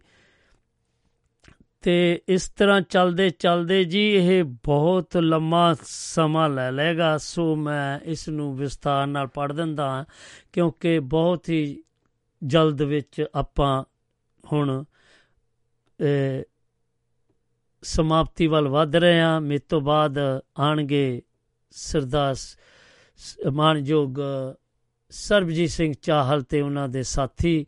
ਖਬਰਸਾਰ ਪ੍ਰੋਗਰਾਮ ਲੈ ਕੇ ਆਣਗੇ ਤੋਂ ਸੁਣਦੇ ਰਹੋ। ਤੇ ਮੈਨੂੰ ਵੀ ਹੁਣ ਥੋੜੀ ਦੇਰ ਤੱਕ ਮੈਂ ਤੁਹਾਤੋਂ ਇਜਾਜ਼ਤ ਲੈ ਲੈਣੀ ਆ। ਇਹ ਪੰਜਾਬੀ ਰਹਿਣ ਸਹਿਣ ਸਹਿਣ, ਸਹਿਜ ਸੁਭਾਅ, ਸੱਚਮੁੱਚ ਸਹਿਣ ਦੀ ਤਰਜਮਾਨੀ ਬਣ ਜਾਂਦਾ। ਉਹ ਜ਼ਿੰਦਗੀ ਜੋ ਰਾਤ ਨੂੰ ਤਾਰਿਆਂ ਦੀ ਗਰਦਸ਼ ਨਾਲ ਚੱਲਦੀ, ਸਰਗੀ ਦੀ ਲਾਲੀ ਨਾਲ ਸੋਮਣ ਹੁੰਦੀ, ਅੰਗਰੇਜ਼ ਦੇ ਆਇਆ ਜਿਹੜੀ ਉਸ ਨਾਲ ਕੱਲ ਲਿਆਂਦੀ, ਉਸ ਨਾਲ ਕਲ ਯੁੱਗ ਵਿੱਚ ਬਦਲੀ ਗਈ। ਚਲੀ ਗਈ। ਇਹ ਕਿੰਨੀ ਬਦਲੀ, ਕਿੰਨੀ ਚੰਗੀ ਲਈ, ਕਿੰਨੇ ਚੰਗੇ ਲਈ, ਕਿੰਨੇ ਮੰਦੇ ਕਾਰਜਾਂ ਲਈ। ਇਹ ਇਸ ਲੇਖ ਤੋਂ ਵੱਡੇ ਲਈ ਲੇਖਾਂ ਦਾ ਵਿਸ਼ਾ ਹੈ। ਪੰਜਾਬ ਦੇ ਰਹਿਣ ਸਹਿਣ ਨੂੰ ਪ੍ਰਭਾਵਿਤ ਕਰਦੇ ਤੱਤਾਂ ਦੀ ਰੋਸ਼ਨੀ ਵਿੱਚ ਅਸੀਂ ਘੋਖਿਆ ਹੈ ਕਿ ਇੱਥੋਂ ਦੀ ਭੂਗੋਲਕ ਸਥਿਤੀ ਕਰਕੇ ਕਿਵੇਂ ਇਹ ਪ੍ਰਦੇਸ਼ ਸਮੁੰਦਰ ਵਿੱਚੋਂ ਉਮਗਿਆ, ਉਗਮਿਆ ਕਿਵੇਂ ਦਰਿਆਵਾਂ ਵਿੱਚ ਧਰਤੀ ਨੂੰ ਜਰਖੇਜ ਬਣਾਇਆ, ਕਿਵੇਂ ਇਹ ਇਲਾਕਾ ਖੇਤੀ ਪ੍ਰਧਾਨ ਇਲਾਕਾ ਬਣ ਕੇ ਖੁਸ਼ਹਾਲ ਹੋਇਆ, ਕਿਵੇਂ ਇੱਥੇ ਸਿੰਧ ਘਾਟੀ ਦੀ ਸਭਿਅਤਾ ਦਾ ਵਿਕਾਸ ਹੋਇਆ, ਆਦ ਆਦ। ਸੋ ਇੰਨਾ ਕੁ ਕਹਿੰਦਾ ਹੋਇਆ, ਮੈਂ ਤੁਹਾਨੂੰ ਕੁਝ ਦੱਸਣਾ ਚਾਹੁੰਦਾ ਆ ਉਹ ਇਸ ਪ੍ਰਕਾਰ ਹੈ ਕਿ ਇੱਕ ਛੋਟਾ ਜਿਹਾ ਆਰਟੀਕਲ ਹੈ। ਕਹਿ ਰਹੇ ਨੇ ਕਿ ਪੰਜਾਬੀ ਸੱਭਿਆਚਾਰ ਬਹੁਤ ਪੁਰਾਣਾ ਤੇ ਅਮੀਰ ਹੈ। ਇਸ ਦੇ ਮੇਲੇ, ਤਿਉਹਾਰ, ਰਸਮਾਂ, ਰਿਵਾਜ, ਲੋਕ ਗੀਤ, ਲੋਕ ਨਾਚ, ਰਹਿਣ ਸਹਿਣ, ਪਹਿਰਾਵਾ ਸਭ ਇਸ ਦਾ ਇੱਕ ਹਿੱਸਾ ਹਨ। ਪੰਜਾਬੀ ਮੇਲਿਆਂ ਤੇ ਤਿਉਹਾਰਾਂ ਦੇ ਬਹੁਤ ਸ਼ੌਕੀਨ ਹਨ। ਪੰਜਾਬੀ ਸੱਭਿਆਚਾਰ ਦਾ ਅਸਲੀ ਰੰਗ, ਢੰਗ ਵੇਖਣਾ ਹੋਵੇ ਤਾਂ ਮੇਲਿਆਂ ਵਿੱਚ ਜਾ ਕੇ ਹੀ ਪਤਾ ਲੱਗਦਾ ਹੈ। ਇਸ ਤਰ੍ਹਾਂ ਹੀ ਤਿਉਹਾਰ ਹਨ। ਤਿਉ ਤਿਉਹਾਰ ਸਾਲ ਵਿੱਚ ਵਾਰੋ-ਵਾਰੀ ਆਉਂਦੇ ਚੱਕਰ ਲਗਾਉਂਦੇ ਨੇ ਅਸੀਂ ਕਹਿ ਸਕਦੇ ਹਾਂ ਕਿ ਇੱਕ ਪੰਜਾਬੀ ਲੋਕ ਗੀਤਾਂ ਵਿੱਚ ਜਮਨ ਜਨਮ ਲੈਂਦਾ ਹੈ ਤੇ ਲੋਕ ਗੀਤਾਂ ਵਿੱਚ ਹੀ ਮਰਦਾ ਹੈ। ਪੰਜਾਬ ਦੇ ਰਸਮ ਰਿਵਾਜ ਦੀ ਜਨਮ ਤੋਂ ਮਰਨ ਤੱਕ ਹੀ ਚੱਲਦੇ ਹਨ। ਪੰਜਾਬ ਦੇ ਲੋਕ ਨਾਚ, ਗਿੱਧਾ, ਭੰਗੜਾ, ਝੂਮਰ, ਕਿਕਲੀ ਅਤੇ ਆਦ ਸੱਭਿਆਚਾਰ ਦੇ ਮੁੱਖ ਅੰਗ ਹਨ ਪੰਜਾਬੀਆਂ ਦੇ ਰਹਿਣ ਸਹਿਣ ਪਹਿਰਾਵੇ ਤੋਂ ਪੰਜਾਬੀਆਂ ਦੀ ਦੂਰੋਂ ਹੀ ਪਛਾਣ ਹੈ, ਹੋ ਜਾਂਦੀ ਹੈ। ਤਾਈਓ ਤਾਂ ਆਖਦੇ ਨੇ ਪੰਜਾਬੀ ਹਜ਼ਾਰਾਂ ਵਿੱਚੋਂ ਖੜਾ ਹੀ ਦੂਰੋਂ ਪਛਾਣਿਆ ਜਾਂਦਾ ਹੈ। ਸੋ ਇਹ ਤਾਂ ਸੀਗਾ ਜੀ ਆਪਣਾ ਇਹ ਜੋ ਆਪਾਂ ਇਸ ਲਿਖਿਆ, ਇਹ ਜੋ ਪੜਿਆ ਸੋ ਤੁਹਾਨੂੰ ਮੈਨੂੰ ਪੂਰੀ ਉਮੀਦ ਹੈ ਕਿ ਆਪ ਨੂੰ ਬਹੁਤ ਪਸੰਦ ਆਇਆ ਹੋਵੇਗਾ। ਸੋ ਅਸੀਂ ਚੱਲਦੇ ਆਂ ਫਿਰ ਆਪਣੇ ਤੁਹਾਤੋਂ ਹੁਣ ਸਮਾਪਤੀ ਵੱਲ ਵੱਧ ਗਏ ਆ ਤੇ ਇੰਨਾ ਕੁ ਕਹਿੰਦਾ ਹੋਇਆ ਮੈਂ ਹੁਣ ਤੁਹਾਤੋਂ ਇਜਾਜ਼ਤ ਲੈਣਾ ਆ। ਸੋ ਸਤਿ ਸ੍ਰੀ ਅਕਾਲ ਆਦਾਬ ਤੇ ਨਮਸਕਾਰ ਤੇ ਰੱਬ ਰਾਖਾ ਜੀ।